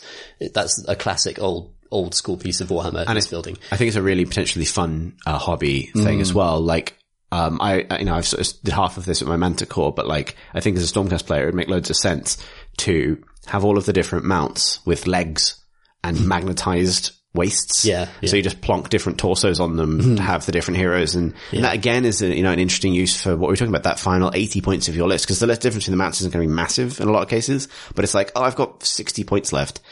I'll just upgrade my horse. Yeah, yeah. Even bigger horse. Uh, that's kind of what I've done with the Star Drake. So the, um, the Lord Celestant isn't glued, uh, and I've got the Palad- Paladin version built, and you just swap out the top half of the, the model and it looks fine. Yeah. Uh, so that, that would definitely be the scope for doing that with the new heroes. And it, it suggests there's about six weeks of Stormcast reveals to come after this new box is out. I wonder how that's going to work. I imagine we might even find out pretty soon. Yeah. Um, because they're bringing out some like easy build stuff to go with day one, mm. but there's obviously loads to come. There's obviously a new Stormcast Battle Tome to come. Mm. There's some Nighthaunt to come as well. And I wouldn't be surprised if a little bit like Primaris Space Marines after, after 40k 8th edition, Yeah, we see like a kind of summer of Stormcast and ghosts. Yeah. Then who knows what? Dark Oath, Dark Oath. No, I think it'll be something else. I think it'll be Slaanesh or Greenskins. Mm, that'd be nice to see Greenskins get. a I think I think there's been a lot of sort of destruction players feeling left out. Yeah. So Yeah, that's fair. yeah, I suspect they'll they'll get something. Let's talk about what we've been up to this month. Tom, what have you Yeah. been up to? I've been I've been painting some Vanguard Palladors and uh, Lord Aquilor, and finally finishing off the very last dregs of my chain pile. And it's done. My Stormcast are done. Uh, How does that feel? I want to I want to live as you for a moment. How does that feel? feels like a great weight has been taken off my shoulders, and everything is finished now and happy. But also, there's a burning urge to buy and paint more things. but now it feels like I have choice. Like I could, I could pivot. I could paint anything. I could, you know, the the, the whole range is just sort of like laid out before me, and I, I can pick and choose anything I want. Uh, but it's going to be more Stormcast because the new box is coming out next week. Uh, I'm very very excited about the new Stormcast. Actually, um, I've got lots of plans for how I'm going to try and how I might paint the the cloaks and stuff like that on them. Um, but yeah, this this month has just been finishing off. I think I did talk about them last last time. We talked a lot about horse ass. yeah, so I basically applied that horse ass technique to the rest of the horses that I had. Yeah. and they're all they're all done now. I was impressed by how fast the rest of them seemed to come together. Yeah, I felt like, cause I got a formula down for it basically and just just had the colours ready to go and, uh, just did them full production line and kind of had them mostly done over the course of like a weekend or so. And after that, it was just, there are so many little bits on those models. There's so many little, um, kind of different textured things. Like on the back of the horses, there's a, like a, a sort of survival package that they have, which is like a rope and it's like a, a bedding in a little kind of jar of some mysterious kind of drink that they, elixir they carry around with them. uh, there's just so much little, so many little details on those models that, and they're, they're so, so good. They they really tell the story of what that unit is supposed to be. They're supposed to be like these wild riders who just kind of live in the realms on, and they're completely self-sufficient. Um, and Their rope and bed yeah, and yeah. Capri Sun. Yeah, they uh, they they have a swig of uh, Orangina before they go to bed and pat their griff ham, their uh, Gryph-charger Horse. good nights, their horse good nights. Uh, and yeah, that, so they're they're done now, and they're probably the best thing I've painted. I think um, up there with probably the Vanguard Hunters that I did. Yeah. So I, th- I think as, as a force, they look really cohesive and they look awesome. Um, really, really pleased with them. Uh, I think the main thing I learned was just like uh, plowing on and getting on with it and doing stuff quite quickly and not worrying too much Yeah. uh, especially with the horse kind of fur stuff. It was just, well, you can spend time being daunted about it and worrying about it, but if you just like get stuck in, get, go, go through it quickly, then, oh, second on the scale, green on the straps. Okay, we'll do all the straps and all of these, and then we'll do all the blue robes under the, uh, the horse seat, as the, uh, Saddle. as it's Yeah. called. Uh, we'll do all the blue robes under that, then we'll do the gold, and then we'll do this, just like doing one thing at a time, and just Yeah. like burning through it, burning through it, burning through it, until it suddenly like looks remarkable and almost finished. And Yeah. Then you can put the, the do the eyes and do the really kind of fine details that finish it off. How do you, um, like, it's interesting because I think if you told someone who didn't have this hobby, I feel so relieved to have finished. they would assume that the whole thing was a negative experience. Oh, I find no, yeah. Shame Pass really interesting as a concept. Like, yeah, like, I can understand the relief. How have you avoided having a bigger shame path? That's, that's maybe the question I'm kind of towards. I think um just I've just I've painted all of the Stormcast units. Like there aren't many Right. new things that I I would want to. I I, I own pretty much every unit that they've ever had, thanks to a couple of like Christmases basically where people have just bought me loads of it. Yeah. Uh, and so I've, I've, I own every model in the range. There's only one or two I haven't done. One is Azyros, which I've just got from you here today, Chris. So I'll probably go home and include that together. Uh, so that's a new one for the shame pile. And the other one is probably like a Lord-Celestant on foot, uh, who I probably will. It's quite a cool model, but, uh, apart from that, I've got, I've got all of them. So it's more that novelty thing of like, you know, I could, I don't really want to paint another unit of Liberators. I I don't really want to paint another unit of Adjudicators or kind of fill out my battle line. I'm more interested in these bespoke little projects. Yeah. But you might, for example, do that 20 sequitor block if the, Yeah. if the thought strikes you, right? Yeah, for sure. But uh, that that would if I do twenty of them, it will be the novelty that will kind of drive me through it. Yeah. And uh, like so, the idea of painting another ten retributors, I just not interested in it because I've got ten retributors and you know done that. It's almost like uh, a, you've chunked th- those projects out. Yeah. Yeah. I wonder if I'd struggle with a, a full death army in some ways because that requires you to paint a lot of the same thing over and over again. Hmm. And though it can be very satisfying and you could be very, you could get bone looking really good really easily and, and, and ghosts looking really good quite easily as well. Yeah. I wonder if the sort of the batch nature of it will, will be negative or maybe it'll be hmm. nice. I think it's a really interesting question. Like, um, like obviously I've been doing a lot of batch painting as well. Hmm. Like, finishing is really fun. And playing games with finished units is really fun. Yeah. But there's like, there's a degree of quick, which is almost too quick. Hmm. It's like you'd want to do that little extra something for your skeletons to make them your skeletons Yeah. rather than just some skeletons, if that makes sense. Yeah, totally. Yeah.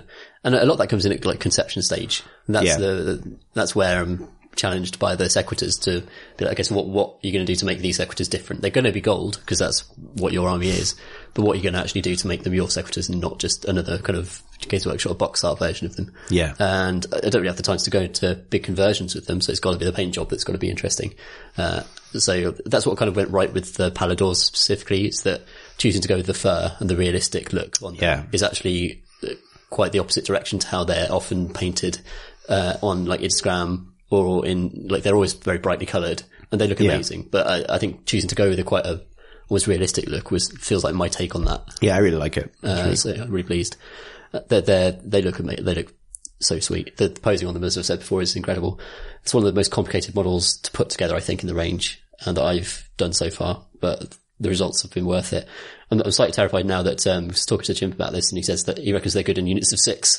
I was like, that's hundred hours of my life uh, to make this a unit of six, even though it would look amazing and probably be quite good. Yeah. You might get the urge. You never know. Like, Yeah, I've really enjoyed it. I really enjoyed them. It's it's, it's been uh, so much fun to paint because they have like straps and fur and kind of beaks and claws and the gold and cloth as well. It's like all the things that Yeah. are are on those models, and uh, it been it's just really fun like leathery scratches into the straps uh, next to the fur, and then you know doing the golds. I've always done it, and uh, it's just been a lot of techniques coming together, and the feeling has just been very very satisfying.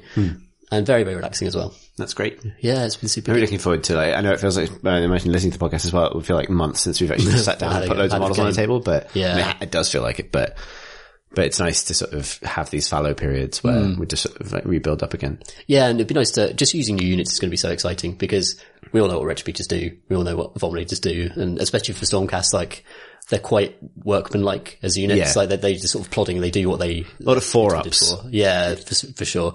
Uh, oh, they're going to be three plus four plus to hit, and you know maybe one round here and there. Yeah, yeah. Uh, and they, they don't have any like special abilities really or anything. Not many like trick shots. Um, Vanguard can with their like. Uh, the Paladors can run through space. you roll 66 and they can go that far in a move.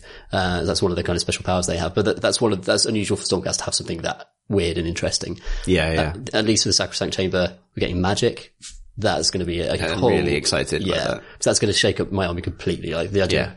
Uh, and some of them get like have auto unbinds, which is going to be huge. Like the, the ability to auto unbind something devastating is, is when do you use that? When do you throw down Yeah. that, uh, that shatter that? I think they, they shatter like, it's kind of a cool image. They sort of shatter this crystal and just blanks out the, the magic that's kind of congealing around what, the wizard they're targeting. Um, they also, uh, the Stormcast wizards have this weird thing where they carry like soul vials with them and they can like sort of throw them on the floor to like blow up basically and just do mortal wounds to Uh, yeah, the, including the, themselves. yeah, the wizard grenade. Yeah, so there's this idea that if they get if they get charged, they just like shatter all their soul vials and try and kill whatever's charged them and sort of go down with them, which is kind of a strange and dark thing for Stormcast because they they always know they're coming back, but you know that, that, that some it's quite dark that some of them would int- intentionally suicide in that way in the middle of battle. Yeah, it's you know, neat. Yeah, that's really interesting. It's kind of a, a nice little dark element to that hasn't been explored before. Uh, and uh, from a lore perspective, I'm really excited about Stormcast as well because um, the Sacrosanct Chamber is supposed to be the ones guarding the whole reforging process. Yeah. And they're kind of quite, they're tasked with fixing the reforging process and, and finding out how, how Stormcast could be reforged without them losing their minds gradually. Uh, but they're busy fighting the mortal realm, so there's lots of scope for wrong Stormcast in the future as well, which is rad. Yeah, yeah. Lightning geists. Yeah, yeah, that's got to be a thing, right? At some point. Yeah, yeah, totally. Uh, although I can imagine like Stormcast units that are unstable and kind of turning into lightning geists if they get killed, and you know maybe Yeah, that's an interesting idea. so there's loads of loads of potential for where the Stormcast can go in the future Hmm. based on that. But yeah, it's rad. I'm really excited. How about you? What have you been? Playing? So I've had um, I've had a sort of a, a weird month in a way because I haven't finished anything.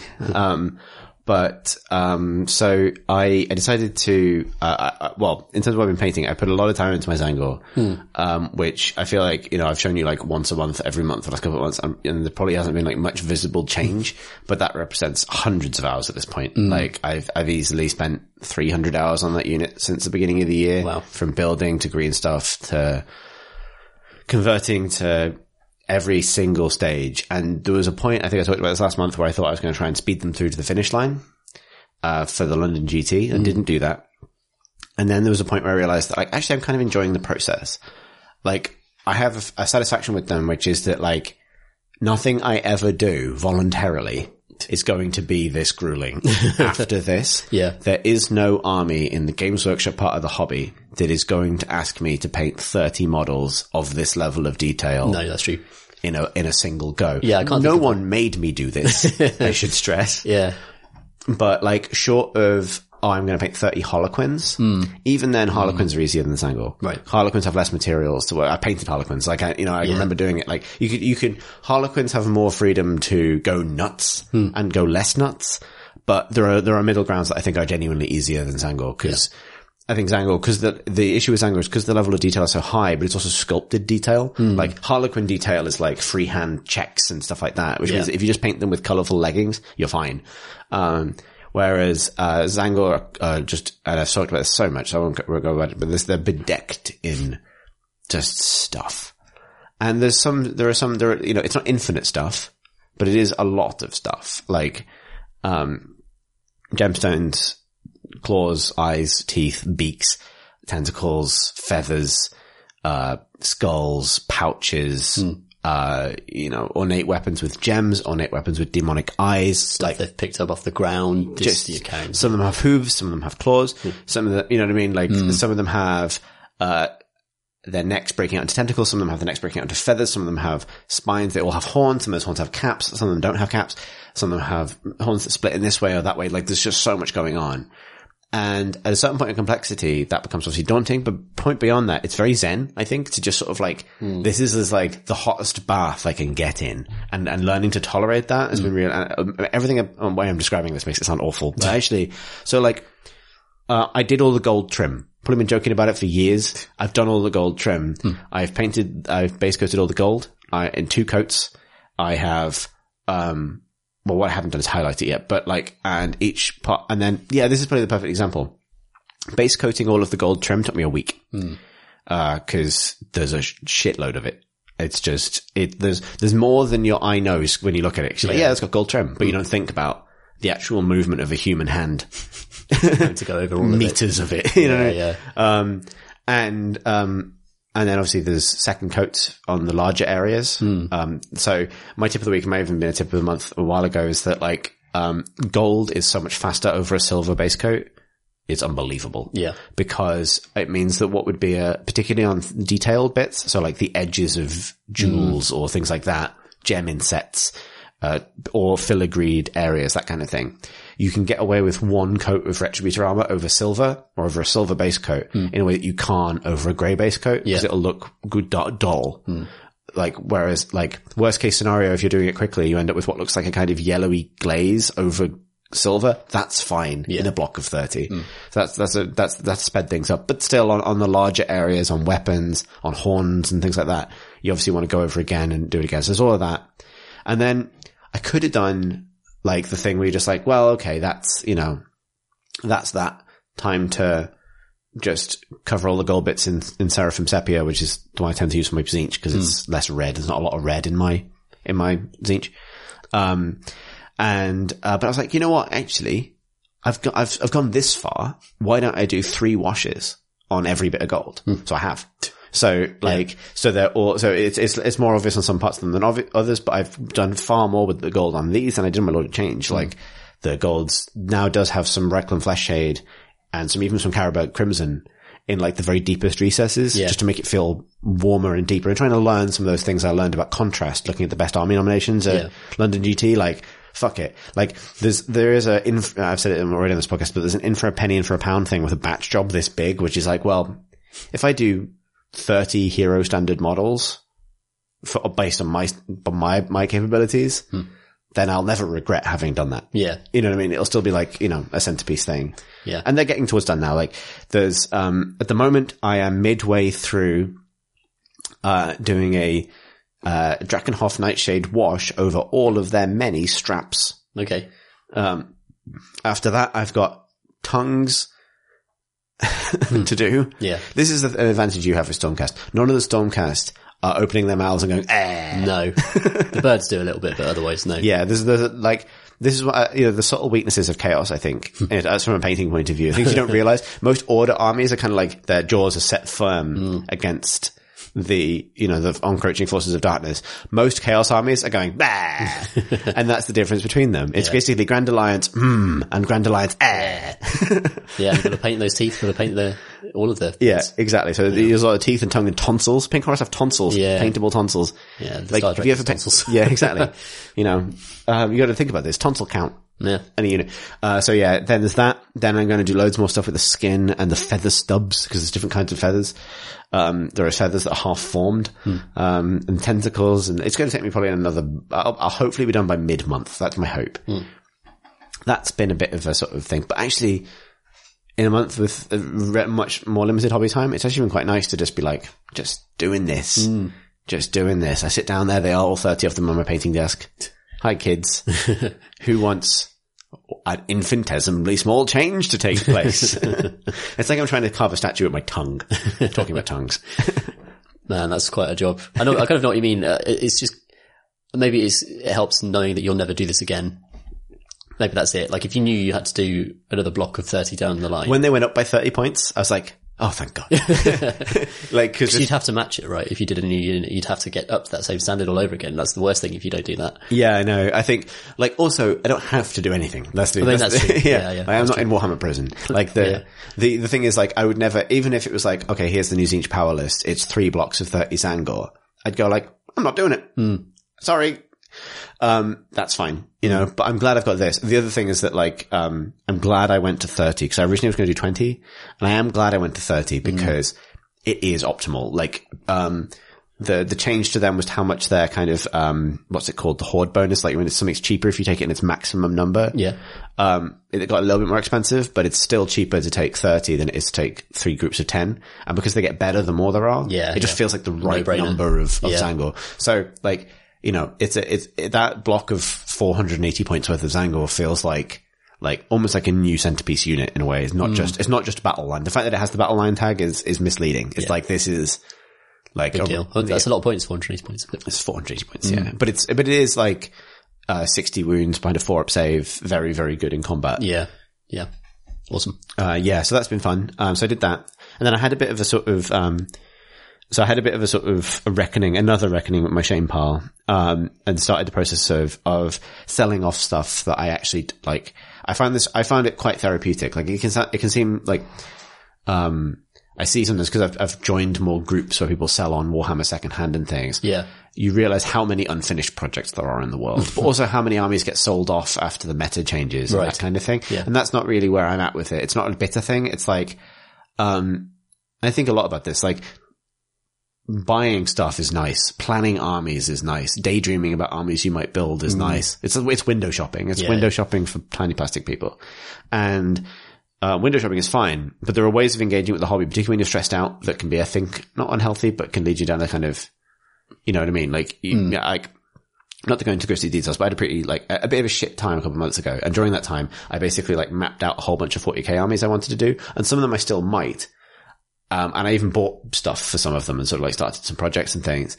And, but it was like a sort of of the moment, this will make me feel better kind of Yeah.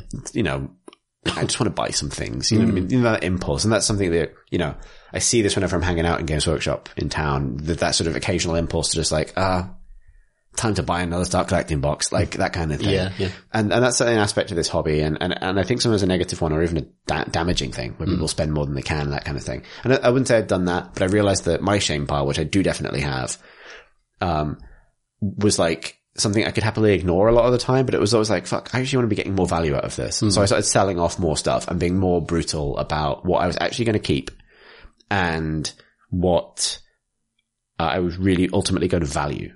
So like that meant going through things and going like, I have this, you know, it's right there. Like I have this sprue for a Knight Venator, the flying arrow man, or the Knight Azyros, the flying lantern man Yeah.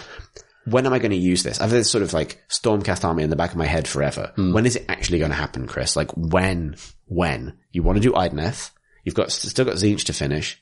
Second edition's coming out. At what point? Yeah. Is it in 2020? If so, what good is this sprue?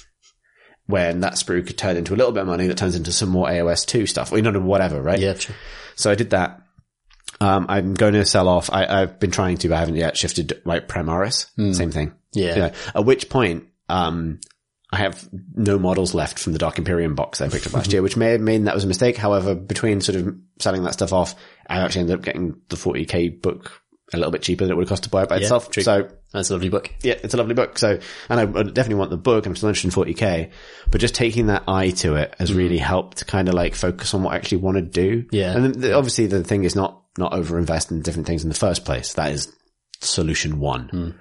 But nonetheless, like, I think that's been quite, quite healthy. But then it's like I, um, I haven't, I haven't finished sort of working on them yet, but, um, on a, I, there's, um, so you know our terrain, the terrain board I built, like the secret weapon miniatures tablescapes Yeah, yeah. thing. That's a really great kit, right? It's awesome. I didn't, fi- I only found out recently why they're so hard to find. Right. And it's because of, I think, a legal dispute between, uh, and I don't know exactly the things between the people who make them and the factory in China where they're made. Right. Like they can't get access to the, to stuff. the mill anymore or something like that. So they basically don't exist anymore. And there was only one more thing I wanted to add to it. And so, um, and then suddenly it was on eBay and it was brand new and I'd never seen one on eBay before. So I ended up spending, putting a bit of money down. So that's going to be another project for me, uh, to expand the train board I've got with a, uh, another set of tiles, which would mean we could do an eight foot by five foot board if we ever want to, but realistically it just means we have more freedom to swap Like parts of the board in and out. yeah.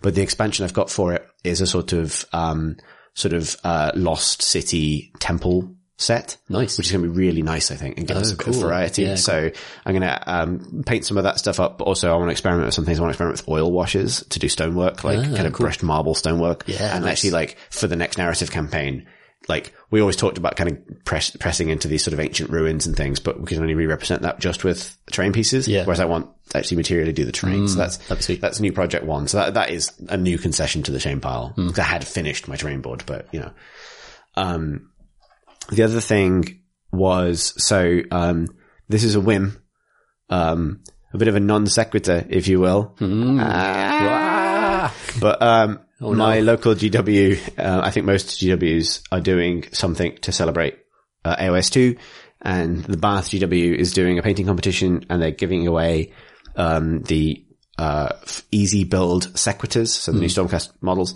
Um, so I took one and uh, I've been painting that over the course of a week, um, to enter the painting competition. Um, and my, so thing one, those easy build models, which are sort of the push fit expansion things, those models are fucking great. They're insane. I Yeah. can understand why people thought they were Shadespire models. Yes. Because they are like, they're so good. The one I took, which is the one I think most people would take, Hmm. is the, the new, the Sequitor Prime, who is, um, as there'll be pictures around, but, um, and ho- hopefully she'll be finished by the time, Hmm. uh, I put the show notes for this episode. But, um, she's sort of, um, like one, a she and a really good she, um, for Age of Sigmar. Um, really powerful looking. Reminds me of the Crusader from Diablo 3. Oh yes, yeah. Um, but it's not like, um, she's standing with her hammer back over her shoulder, leaning on her shield. And I realized something that I, I love hero, like at rest hero poses. I think it's, there's not a lot of, like, they're not represented enough in, particularly in AOS. Like, but things like the Darkoath Chieftain is yeah. like a perfect example of this where like almost standing still and planting your feet and sort of str- like being kind of at ease is almost as much of a, a power play as leaping off a rock or something like that. Yeah, it's almost like it makes everyone around you look more extra because everyone else is freaking out and doing the kind of, uh, or the, the normal battle line units are doing their kind of mad, mad kind of attack panic poses. Yeah, exactly. And there's this kind of calm in the storm, this kind of, and that's, that's the type of heroism, isn't it? That's the type of, uh, it's the type of awesome battle. Yeah, I, I really like it. The other example that I can think of is Morathi, Oh, on foot Morathi, where she's just pointing the Pointing, yeah, yeah, commanding someone to go and kill someone. yeah, I love that stuff. I think yeah, that's right. Um, I'm always very happy to to see sort of yeah, you're right, non-extra moments Yeah. in characters. Um, so it's a lovely model, and actually, particularly even for just a battle line unit, there's there's so much going on with them. Like, uh, she's on the table that we're looking at right now, so Tom can can have a look. Yeah. um, um, like from things that are familiar to liberators, like her armor is like fundamentally a liberator armor underneath the tabard and the sort of leather skirt. Um, which is a really nice kind of way of putting wizard imagery. But the thing that really struck me, um, is I was sort of, it was a little bit weird with the Sequitors that, or with the Sacrosanct Chamber generally, that they're both wizards and siege masters. Like they make, they Yeah. make, they make catapults and staves.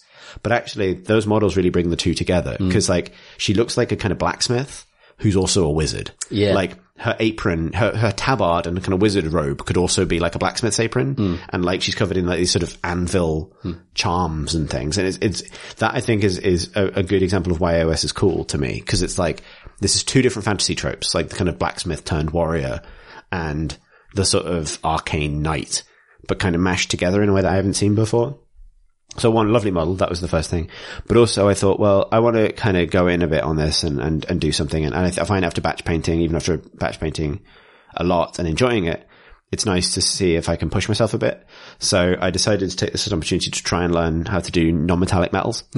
Um, and here's bad news for me finishing things ever. I found out I really love doing non-metallic metals. Oh, sweet. So, um, so you, you, she's on the desk right now, but like I've only finished the weapon at the time of we're talking about this, but I'm sort of prepping for the rest of it. And this took a little bit of reading, um, and, and sort of looking at different ways, people ways of doing it.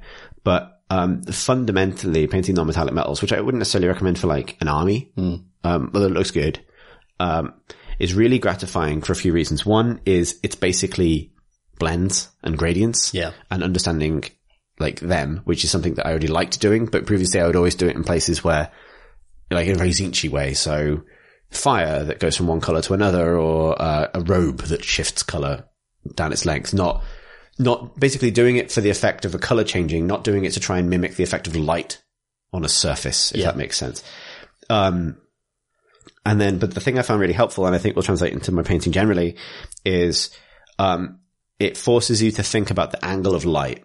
And the most, the best way to think about that is to think about four lights, sort of equidistant uh, points of a square around your character's head, and and those kind of encourage you to think about how light might shift and things, and to look at lots of pictures of metal. And actually, it gets a little bit into the territory of quote unquote real illustration, not fully, but you're you're creating an effect on a blank surface sometimes Yeah.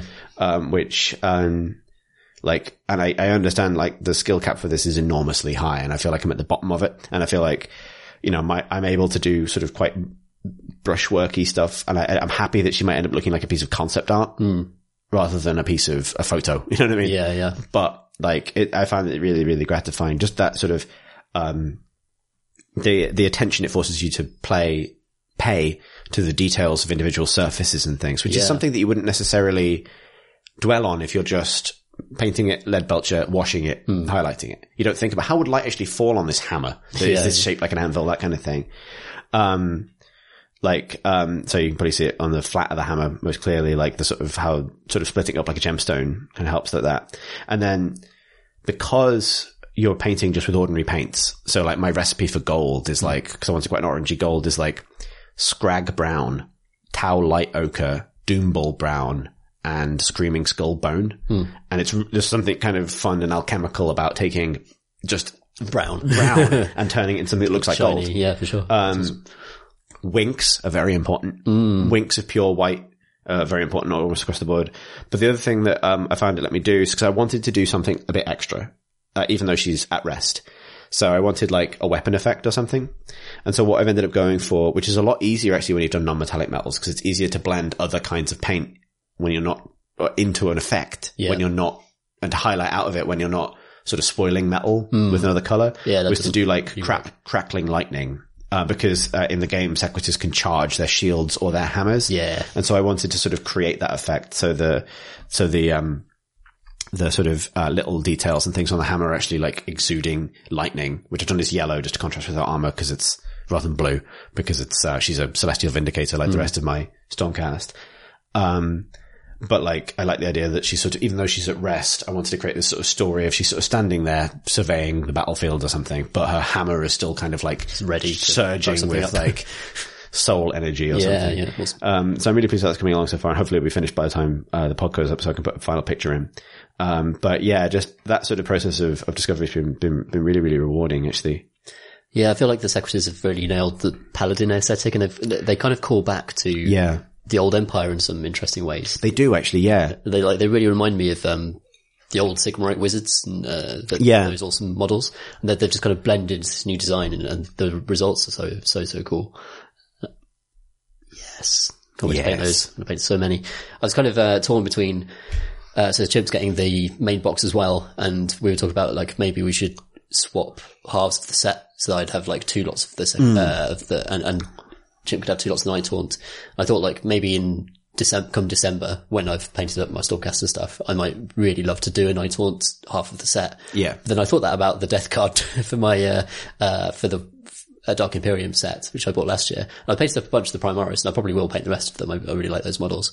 But, uh, the, those Death Guard, I'm never going to paint them, I realise now. And I wonder if I've fallen into the same trap with the, uh, AOS set. I think so. I would I would definitely recommend going into the store and things and looking at the models. Or Obviously, you'll get the models. Yeah, yeah. But because the Stormcast are monopose, I suspect, and, and so the Nighthaunt, and they're, they're lovely, but they've obviously gone this got extra effort to make them. Not, like, yeah, I think. Yeah. I feel like you might end up having more stuff. You don't like things like the the ballista would be fine, and the Sequitors probably be fine. Hmm. But like the Ar- Ar- Lord Arcanum, you just got a bonus Yeah, that's Lord true. Arcanum you're probably not going to use, and and not as easy to convert as other things. Hmm. I think, oh, and also those ghosts are going to be really fun to paint. They are. They're be So I'd fun. probably, I think if it was me, I'd probably keep them, hmm. maybe keep them on the sprue for now, or do a test model or two, and then like down the road, if you end up not wanting them, selling them on and Yeah. using that, putting that money towards like Stormcast Hero. yeah, or a box or a couple of boxes of things you actually do want. Yeah, Because for sure. I feel like doubling the contents of the core box isn't actually that useful in army, hmm. if that makes sense, because. Yeah. you're you're weighted towards things like the siege weapon and the special units and the heroes, which Yeah. aren't. Necessarily what you're going to do. You'd probably want the multi-pose version of, for example, the Knight-Incantor on foot yeah. More than you'd want another one in exactly the same pose. So I, I love, I love that pose and I love, again, it, it calls back to like the old Sigmar wizards, like the kind of wide outstretched arms and the, yeah, that looks the, like she's possessed. um, yeah, yeah, the the front of the Titanic casting spell. yeah, yeah. Which is, uh, I, I, I think that's great. But if you've got two of those, it looks, it looks a bit stagey, doesn't it? If they're in exactly the same pose. And they're definitely going to release kind of, maybe even posable versions of Yeah, they showed mounted versions of them as well. Yeah, that's I think you'd that's probably true. want that ultimately more than you'd want. Yeah, just a load of the same stuff. Plus, like, I've got some ideas for Nighthaunts and how to, I'd like to approach them completely differently to how, how, because they're traditionally supposed to be like, you know, white and wispy. And I quite like the idea of actually like ha- making their skulls and limbs like black and almost glossy and kind of as though they've crawled out of the earth kind of thing. Yeah, and then actually having them, um, having their cloaks be like white, um, washed in Rakoth flesh to be like a kind of dirty cloth. And there, there's lots of interesting ways you could do them that might be really different. And there's kind of no pressure for, like, if it's just the second half of a, a starter box and you might never go on to collect the army. There's like no pressure to, to mess them up too much. You can be Yeah. quite adventurous. And the other thing is that like you get, you know, you're basically like an extra model away or an extra box away from a thousand point army. yeah, that's true. At which point you just got that. So Yeah, if you had to go really to a nice. doubles event or a yeah, that's really true. small tournament. Yeah, that's really true. I think you'd, uh, like, yeah, I, I'd recommend keeping them, honestly. I think I will actually. And that- that's what's going to. I, I was thinking about that, but I've been going back and forth on it. Um, and also just the, the the shapes and silhouettes are just so different to Stormcast, and I think I'd really relish the. It would feel exotic and novel to paint uh, such different, uh, like a bunch of wibbly dudes instead of a bunch of you know staunch, Yeah. blocky dudes. yeah. Blocky or Wibbly. And blocky or wibbly, that's the starter set. blocky versus wibbly. Indeed. That's AOS 2.0. Let's do some questions, Tom. Lovely. Let's do some of the questions from the people who sent the questions. That's the listeners. Thank you very much for your questions. Thanks. We don't have to do the whole bit in this podcast. I keep forgetting. Yeah, that's doing the bit from the other podcast. Hmm. First up, Simon writes, Dear purveyors of painted pugilists, in the four, it is the year 40,000 and the only life hobbyists know is war. No one knows how the fight between order and chaos started, but search hard enough and you'll find fragments. The Discord started it all. Someone drew a bant not received, a misunderstood emoji for Pete's sake. Now there's an endless war between two sides. Once you pick a side, there is no turning back. Unpainted models will fall to pieces or snap into place once you pledge your hobby life to order or chaos. You must choose. A life only painting by sub-assembly or after assembly. oh, this, I mean, this is the great rift. It is. in the model making, model painting community. It is. Uh, and then he's, he adds a PS to explain the joke. I don't think it needs explaining, but we'll go, we'll go with it. Um, on the Discord channel, there's a good-natured discussion between people's preferences when it comes to sub-assemblies. Pete Fienia from Discord is firmly assemble first, while Drew is firmly sub-assembly. This question imagines the CNC Discord isn't full of positive, tolerant, enthusiastic people and the inevitable world cataclysm that would follow. Also, I have no idea if sub-assembly counts as ordered or chaotic. That's an interesting question in itself. Keep casting these pods, Curly, uh, and or Simon. Um, I am going to pipe my flag immediately and firmly in the camp marked sub-assemblies. Yeah.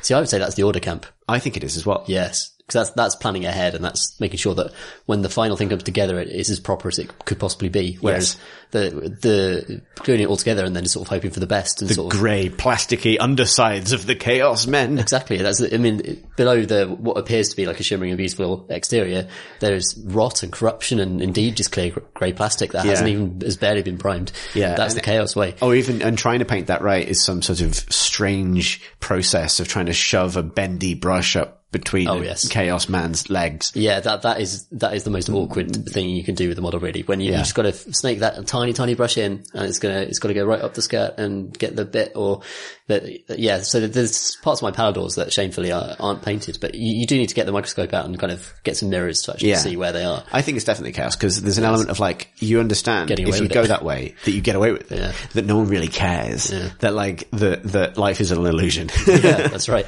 that all your painting is is men that have to look good from a tabletop and a certain distance and certain angle, Hmm. and anything else is a kind of folly of control. Yeah, exactly. Uh, but yes, I, I've, I've painted some things in sub-assemblies and some things just do need to be painted in sub-assemblies, particularly like the Celestant Prime. If you want to do, You're sort of in the middle of this, aren't you? yeah, I, I go swing one, one way or the other. Craftworld Eldar of painting. Yeah, I'm torn between chaos and order for sure. Um, you know, probably like I, I'm kind of I, I'm not that interested at all in collecting a chaos army, but maybe I just want to be chaos about the way I approach modeling other other stuff. I like so my um so these push fit sequitors, the one I've got on the table right now. Obviously, Mm. she doesn't have a hand or shield, which is implies a sub assembly. She's not even glued together. Just purely She's pushed together purely at the together. moment because um because I want the freedom to take her back apart. Yeah. at any time should I need to. So that's both that's that's sub assemblies all the way down. Like if I can mount every individual atom of a model on a piece of metal and stick it into a piece of cork and Yeah. spray it separately, I will. You should see my fucking Lord of Chaos. He's in six pieces, Wow. I think. Okay. And he's a single man. Interesting. I've kind of struggled with it a little bit in the past. So with the Palladors, it's very complicated to put together. Yeah. And at one point, um, so that you put the riders on, you do the, the mounts and the riders separately. Seems like the only way to do it. Uh, but then one of them, like you just need to glue the leg on last. So you can, uh, the riders are actually super glued to the mounts Yeah. because, you know, you've painted everything. Uh, and then there's this one stray, like, lower leg that you've got to glue on and it's just grey. And then you've got to do the whole gold process.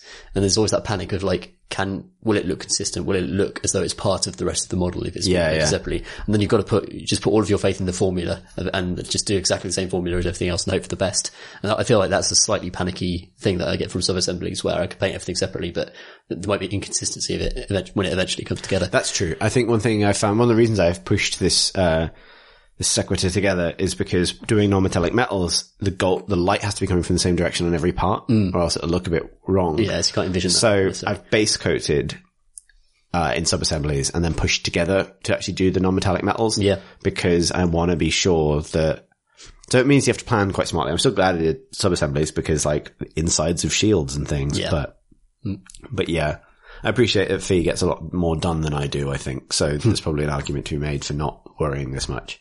I think there's a difference between hero units and battle line as well a lot of the time. Um, yeah, true, true, true, true. Where if you just see a massive models on the tabletop, you're not really going to be looking at their skirts and then. No, that's true. But also you can save yourself a lot of grief with, Hmm. um, with sub-assemblies. The example I give is any 40k model that's holding their gun across their chest. Oh, yeah. You will be glad you painted the gun separately. Yeah. Because you will, it'll be quicker. Like it's, it's flat out quicker than trying to reach true. a brush around. yeah.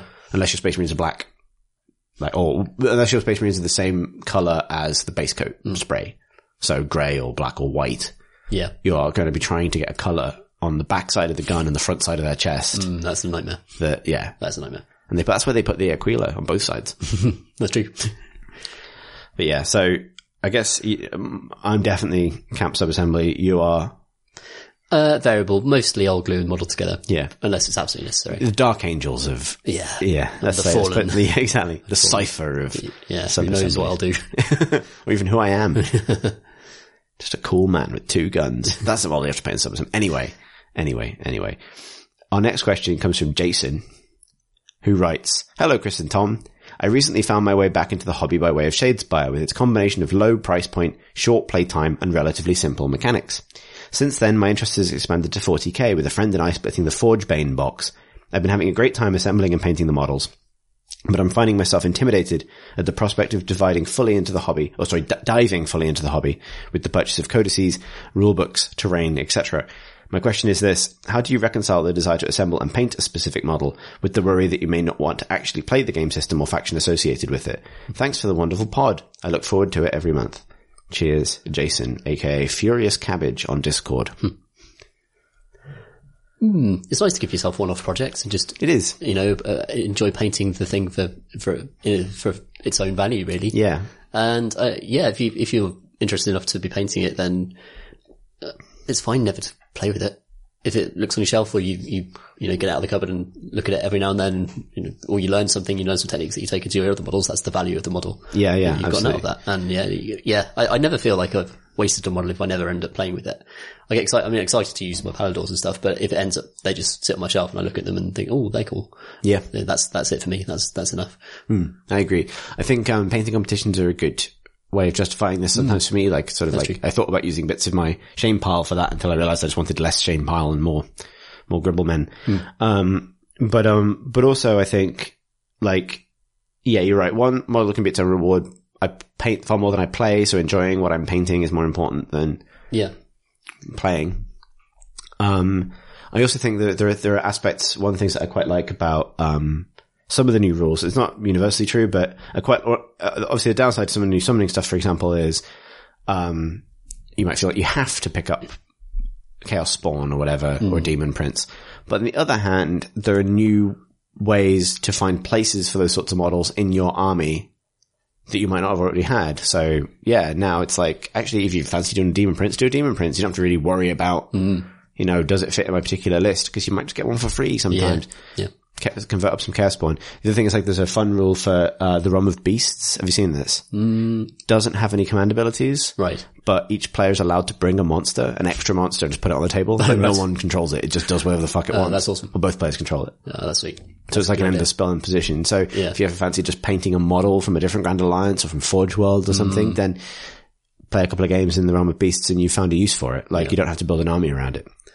Yeah, and, for smaller uh, model count, there's always there's various skirmishes now, like in both AOS and in 40k. There's various kind of scales that you can engage at, Yeah, yeah, and uh, sort of throw your models together and not worry. too yeah. Skirmish is a good point as well. allegiances or necessarily you don't have to stick to the letter of the law as long as the models are there and they look cool. I think in short, if you do, if you like the plastic thing, if you if the thing if the plastic thing would make you happy, you could you're probably allowed to have the plastic thing. Indeed. That's probably okay. Yeah, yeah, it's fine. Hobby hobby project. It's good. It's nice. Um, I have not loaded the next question, so I'm going to have to stall for time momentarily while I load this next question, which is from Pete, aka Fienia. Yeah. 17 for 17. How do you feel about really, really old models? I'm a huge fan of GW's current miniatures, and I find the armies with old sculpts to be a bit off aesthetically. This is most notable in armies like Craftworld Eldar, which have a large selection of very old miniatures in the current rotation. Is this just an aesthetic feeling of mine, or is it it a common feeling? Love the show, Pete. Slash Fienia from Discord. Definitely a clash with the very very old models. Like Yeah. I, I couldn't put down the old Wood Elf archers anymore, which I used to paint when I was you know a kid. Um, they're all exactly the same pose and they're designed to slot together in a, a block. Yeah. and, and they would not look good in AOS. No, they're they're just a totally different scale as much as anything. Hmm. Uh, yeah, so I, I would have the same reservations. I feel this way about Chaos Warriors Mm. um, because I keep wanting Slaves to Darkness and I keep feeling like a Slaves to Darkness revamp might be around the corner and I want to know.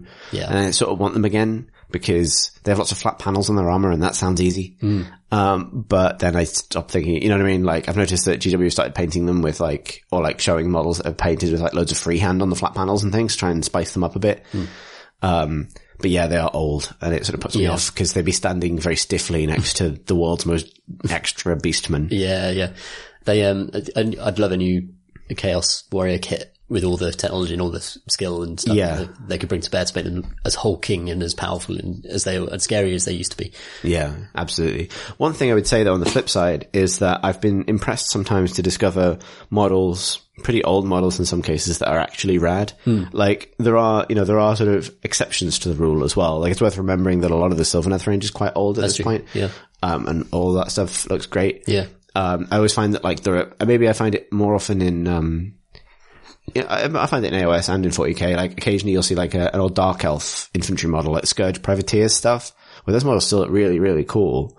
Um, there's sort of like scaled cloaks and sort of curved daggers are like the Corsairs and Yeah. things like that. And then, you know, a lot of the sort of, a lot of the current, um, like Glade Guard sculpts and things look really good on, on Yeah, round that's true. bases. Like, The Sisters of the Thorn, that's really awesome. yeah, kit. and like those are all old Warhammer Fantasy Battle stuff, Mm. and and they look really good.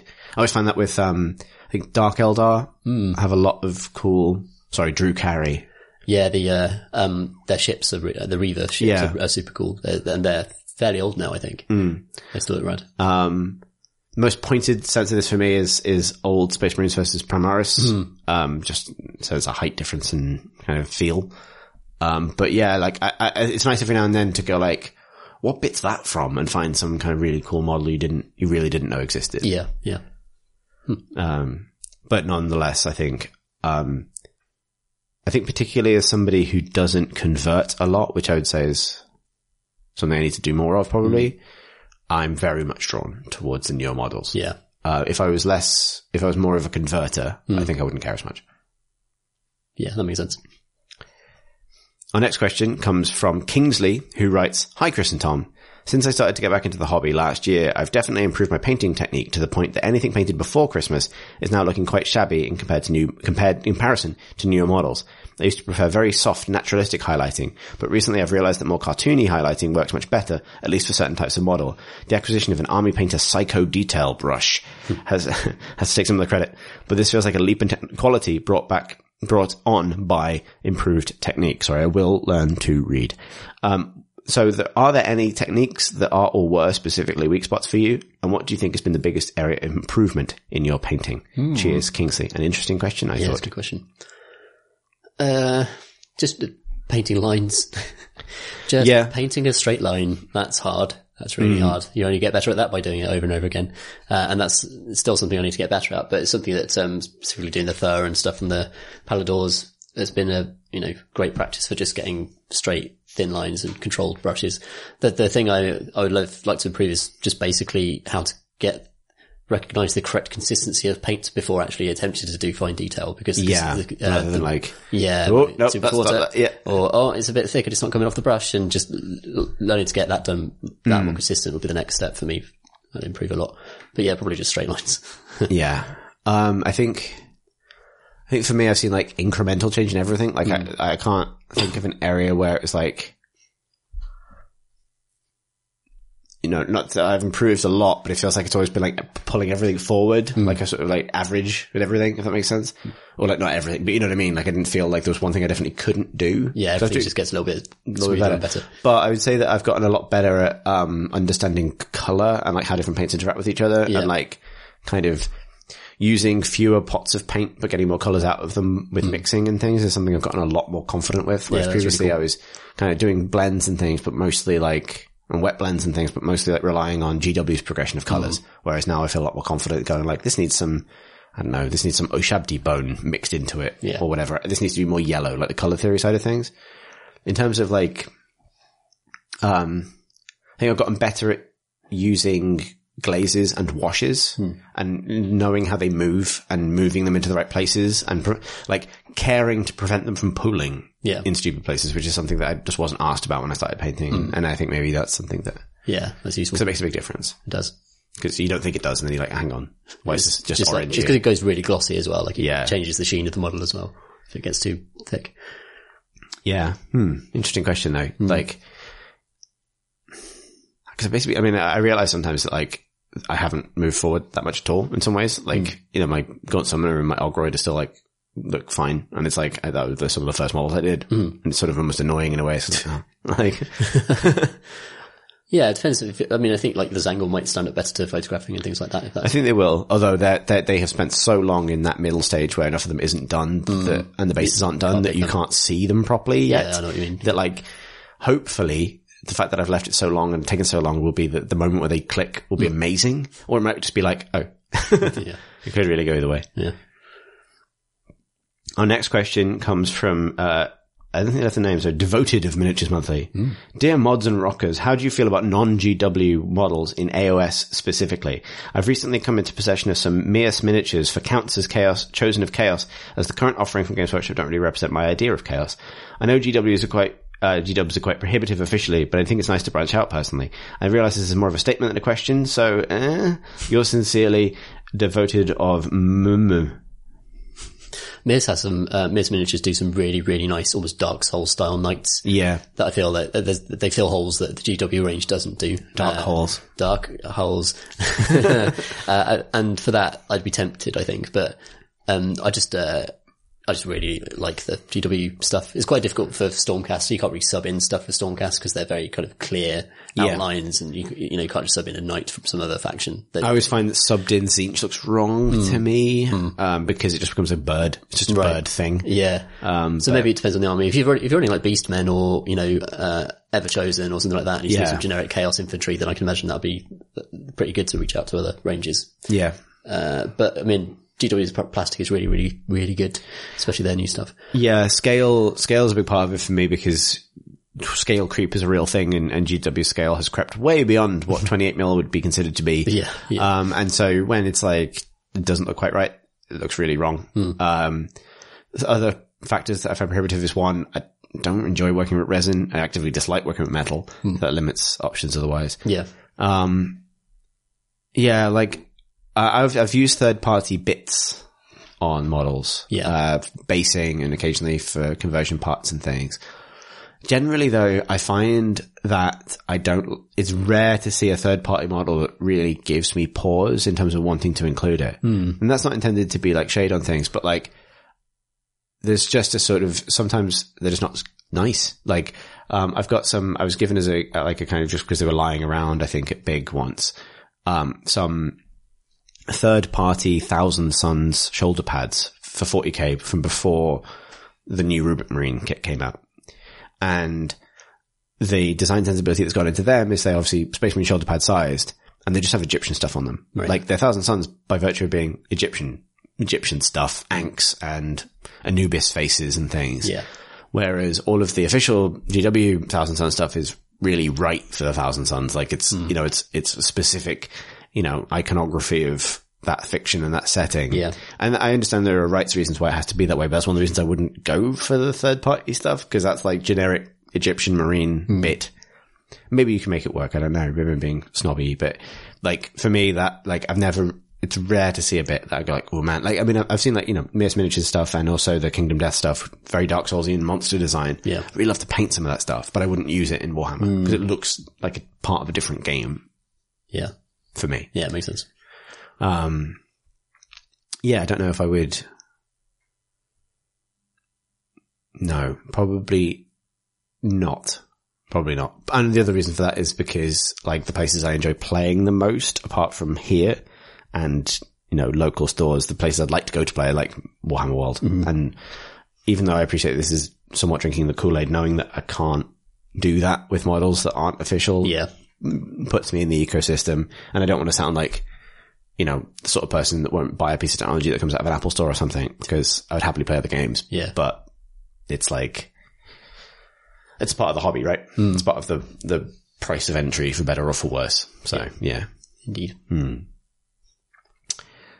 Next question comes from Mr. Juice who writes, Dear Je- dear, shit. Sorry.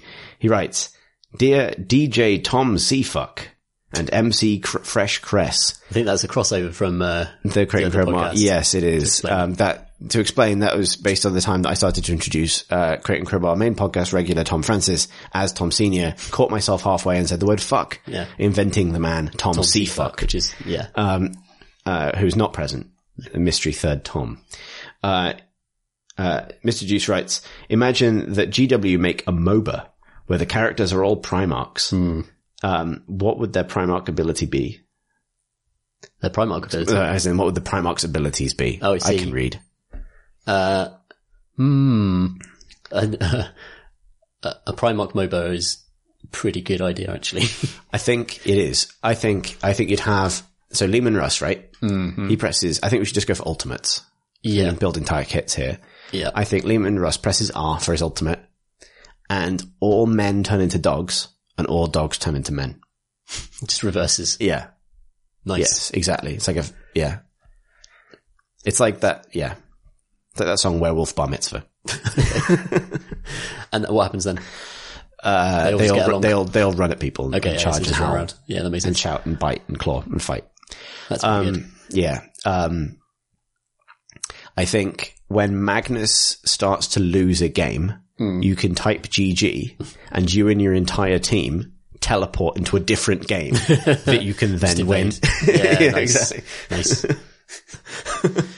nice. I like the way, you know, the tactic of playing against Magnus would just be to bully him until he gets sad and then leaves your game and goes. Exactly. You have to, you have Gotta beat him while he's sulking. Yes. Not where he's triumphantly cheating. Yes. Hmm.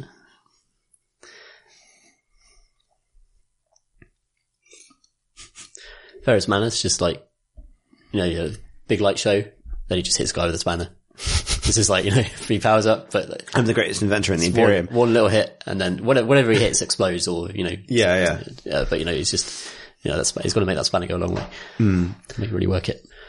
Uh, Let's think.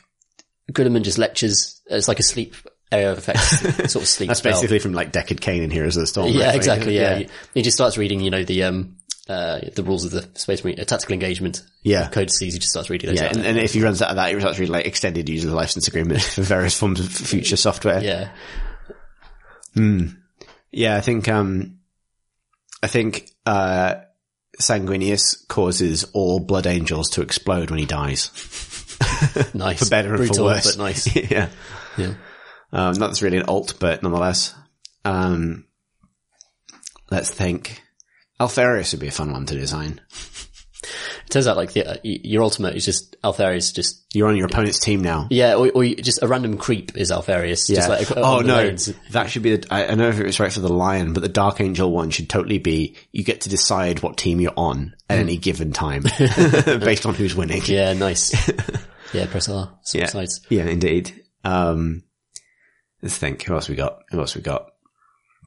There are the ones that are sort of easy and hard, like um, Jaghatai Khan. You just ride the bike. You can just ride a bike. Just a, he does a really cool good. wheelie. He does a cool wheelie. Does a cool wheelie. It's very impressive. And all goes, whoa, he remains three second stun. yeah. he remains present. or not. Who else is good? Um, I mean, the obvious thing for something like Rogal Dorn would be like all buildings are invulnerable for the next minute. That's kind of boring. That's just a glyph. Mm. But I mean, it would be boring, wouldn't it? yeah, it would be boring. It yeah. would just glyph. Yeah, get a really long glyph, that's it. yeah. Um, I think maybe what it is, is you combine that with the idea of the pain glove and you do glyph. Mm. So all buildings are invulnerable for 20 seconds or something. But during that time, uh, Dorn just screams helplessly. Ah! Ah! That's like a map wide effect. So you know that the glyph's up because you hear him screaming in, yeah. in useless agony. Yeah, that sounds great. I'll play that. Um, let's, let's think. Fulgrim, Fulgrim's thing be, um, his actual, uh, matchmaking rating is displayed a lot higher than it actually is. Maybe he, uh, he can duel people. That's the thing he does a lot, isn't it? yeah, that's true. That's just Legion Commander from Just leading it, yeah, pretty much what he would do. Yeah, So- true. You're right. Um, hmm, let me think. Uh, I suppose there's always like Horus. We always forget about the dead Primarchs. yeah. I think Horus would like just turn people on the opponent's team onto your side. Yeah. Just Well, really, really charming, beautiful, charismatic speech. And yes, just, like, indeed. pick a couple of people You're to come onto your you're just gorgeous. Yeah, and you just your shining God, what a man. bald head just Yeah. it convinces people to. Uh, the um the on. Corvus Corax one is that you actually your team gets to pick it, have an extra player on it because no one knows you're there. So Right. it's even if it's five v Oh, we've got four people. Yeah, exactly. Like, oh, we'll have an extra person. Oh, okay, okay, yeah. and then you just realize Strikes there's a the sixth shadows. person. Yeah. Um, just think Night Haunter. Angron is basically Sven. Yeah, Uh, so but all, all the time. All the Sven's time, yeah. ulting all the time, ulting more if anything. Yeah. Um, yeah, yeah. I think Angron's really easy because he's just a video game character anyway. Basically, it's, uh, some of the Primarchs just are, aren't they? Yeah. Good. I think we got to the bottom of that. Yeah, I think. I think the important ones we covered. Yeah. So that's the last of our questions. Before we wrap up, I wanted to talk about Miniatures Monthly live event. Ooh, thing. So uh, a couple of weeks ago, I put a questionnaire up on Twitter, or Google questionnaire, to kind of gauge interests in various different kinds of things, and we've sort of gone through those results. And the overwhelming preference uh, was for an event, uh, an Age of Sigmar event, um, and something that, or an event that supported Age of Sigmar, and something that had a sort of narrative focus. So that's where we're kind of leaning at the moment. Um, thanks to everybody who did send us some info. Based on that, um, I am of the belief that, uh, and uh, I appreciate I kind of weighted it this way a little bit, but I do think uh, the South Wales Gaming Centre in Cardiff makes the most sense for our purposes. Yeah, it's uh, very easy to get to through train links and things, and uh, it's also the centre itself is close to pubs and other things that would facilitate some like socialising and fun. Indeed. Yeah. So, and, and because socializing and to a lesser extent a live recording of the podcast are important to people, we want to factor those things in, Yep. uh, which both become more difficult. Uh, for example, Warhammer World, which was the most popular alternative destination. We're not, I mean, it's not worth considering, but it places a lot of restrictions on what we can do and also what is available in the vicinity. Yeah, Um, so, um, particularly given the numbers we're potentially looking at, uh, which, uh, is, uh, based on, purely based on respondents, but between somewhere between, uh, anywhere between 15 and 40 people, uh, which again would be quite difficult to do as a, a thing we could manage at Warhammer World. So Yeah. what this means is that we're going to move ahead with that info basically and try and put something together that will probably be a Age of Sigmar narrative campaign building out of the stuff, the games we are playing and, and describing on the podcast and battle reports over the next couple of months. Um, but with also freedom to bring and play 40k if you like, or Shadespire, or, uh, uh, any other game, X-Wing, particularly if we end up at a, a game agnostic setting. For sure. So, um, I'm going to take these results as kind of the starting gun for me to go and actually do the phone calls and, and make the thing do. Um, so I guess just expect more information on this as, as, tuned. as time progresses. Also, I should have mentioned, sorry, almost certainly October or November because I think December's a really difficult time for events for a lot of people. And those two months were pretty much neck and neck in terms of how popular they were with people. So Yeah. a weekend in October and November, if it's the kind of thing you're interested in, uh, watch this space because we will have more info. Very exciting. Uh, and that brings us uh, to an end of, of episode 17 of Miniatures Monthly. Uh, but obviously you're going to get another Miniatures Monthly all about Age of Sigmar as if this one was somehow about Subbuteo, um, in the next couple of weeks and then regular Miniatures Monthly at the end of July. So if, uh, you'd like to obviously find out more about the, the Crate and Crowbar, all our podcasts can be found at crateandcrowbar.com. We're on YouTube, youtube.com forward slash Crate and Crowbar. And all of our stuff is supported by Patreon. You can find out more about that at patreon.com forward slash Crate and Crowbar. Tom, how do people find your tiny plastic people? Uh, they'll be on the Instagrams, and uh, my username there is Ludo Paints Minis. That's L-U-D-O Paints Minis. Lovely. I'm on Instagram at Exit Warp. That's E X I T W A R P. And thanks, uh, as ever to, uh, music man Mike Debenham who composed our intro song. I sometimes forget to credit him and I feel What a bad gent. every time. Yeah, what a guy. What a guy. What a guy. Anyway, catch you in a couple of weeks, everybody. See you, folks.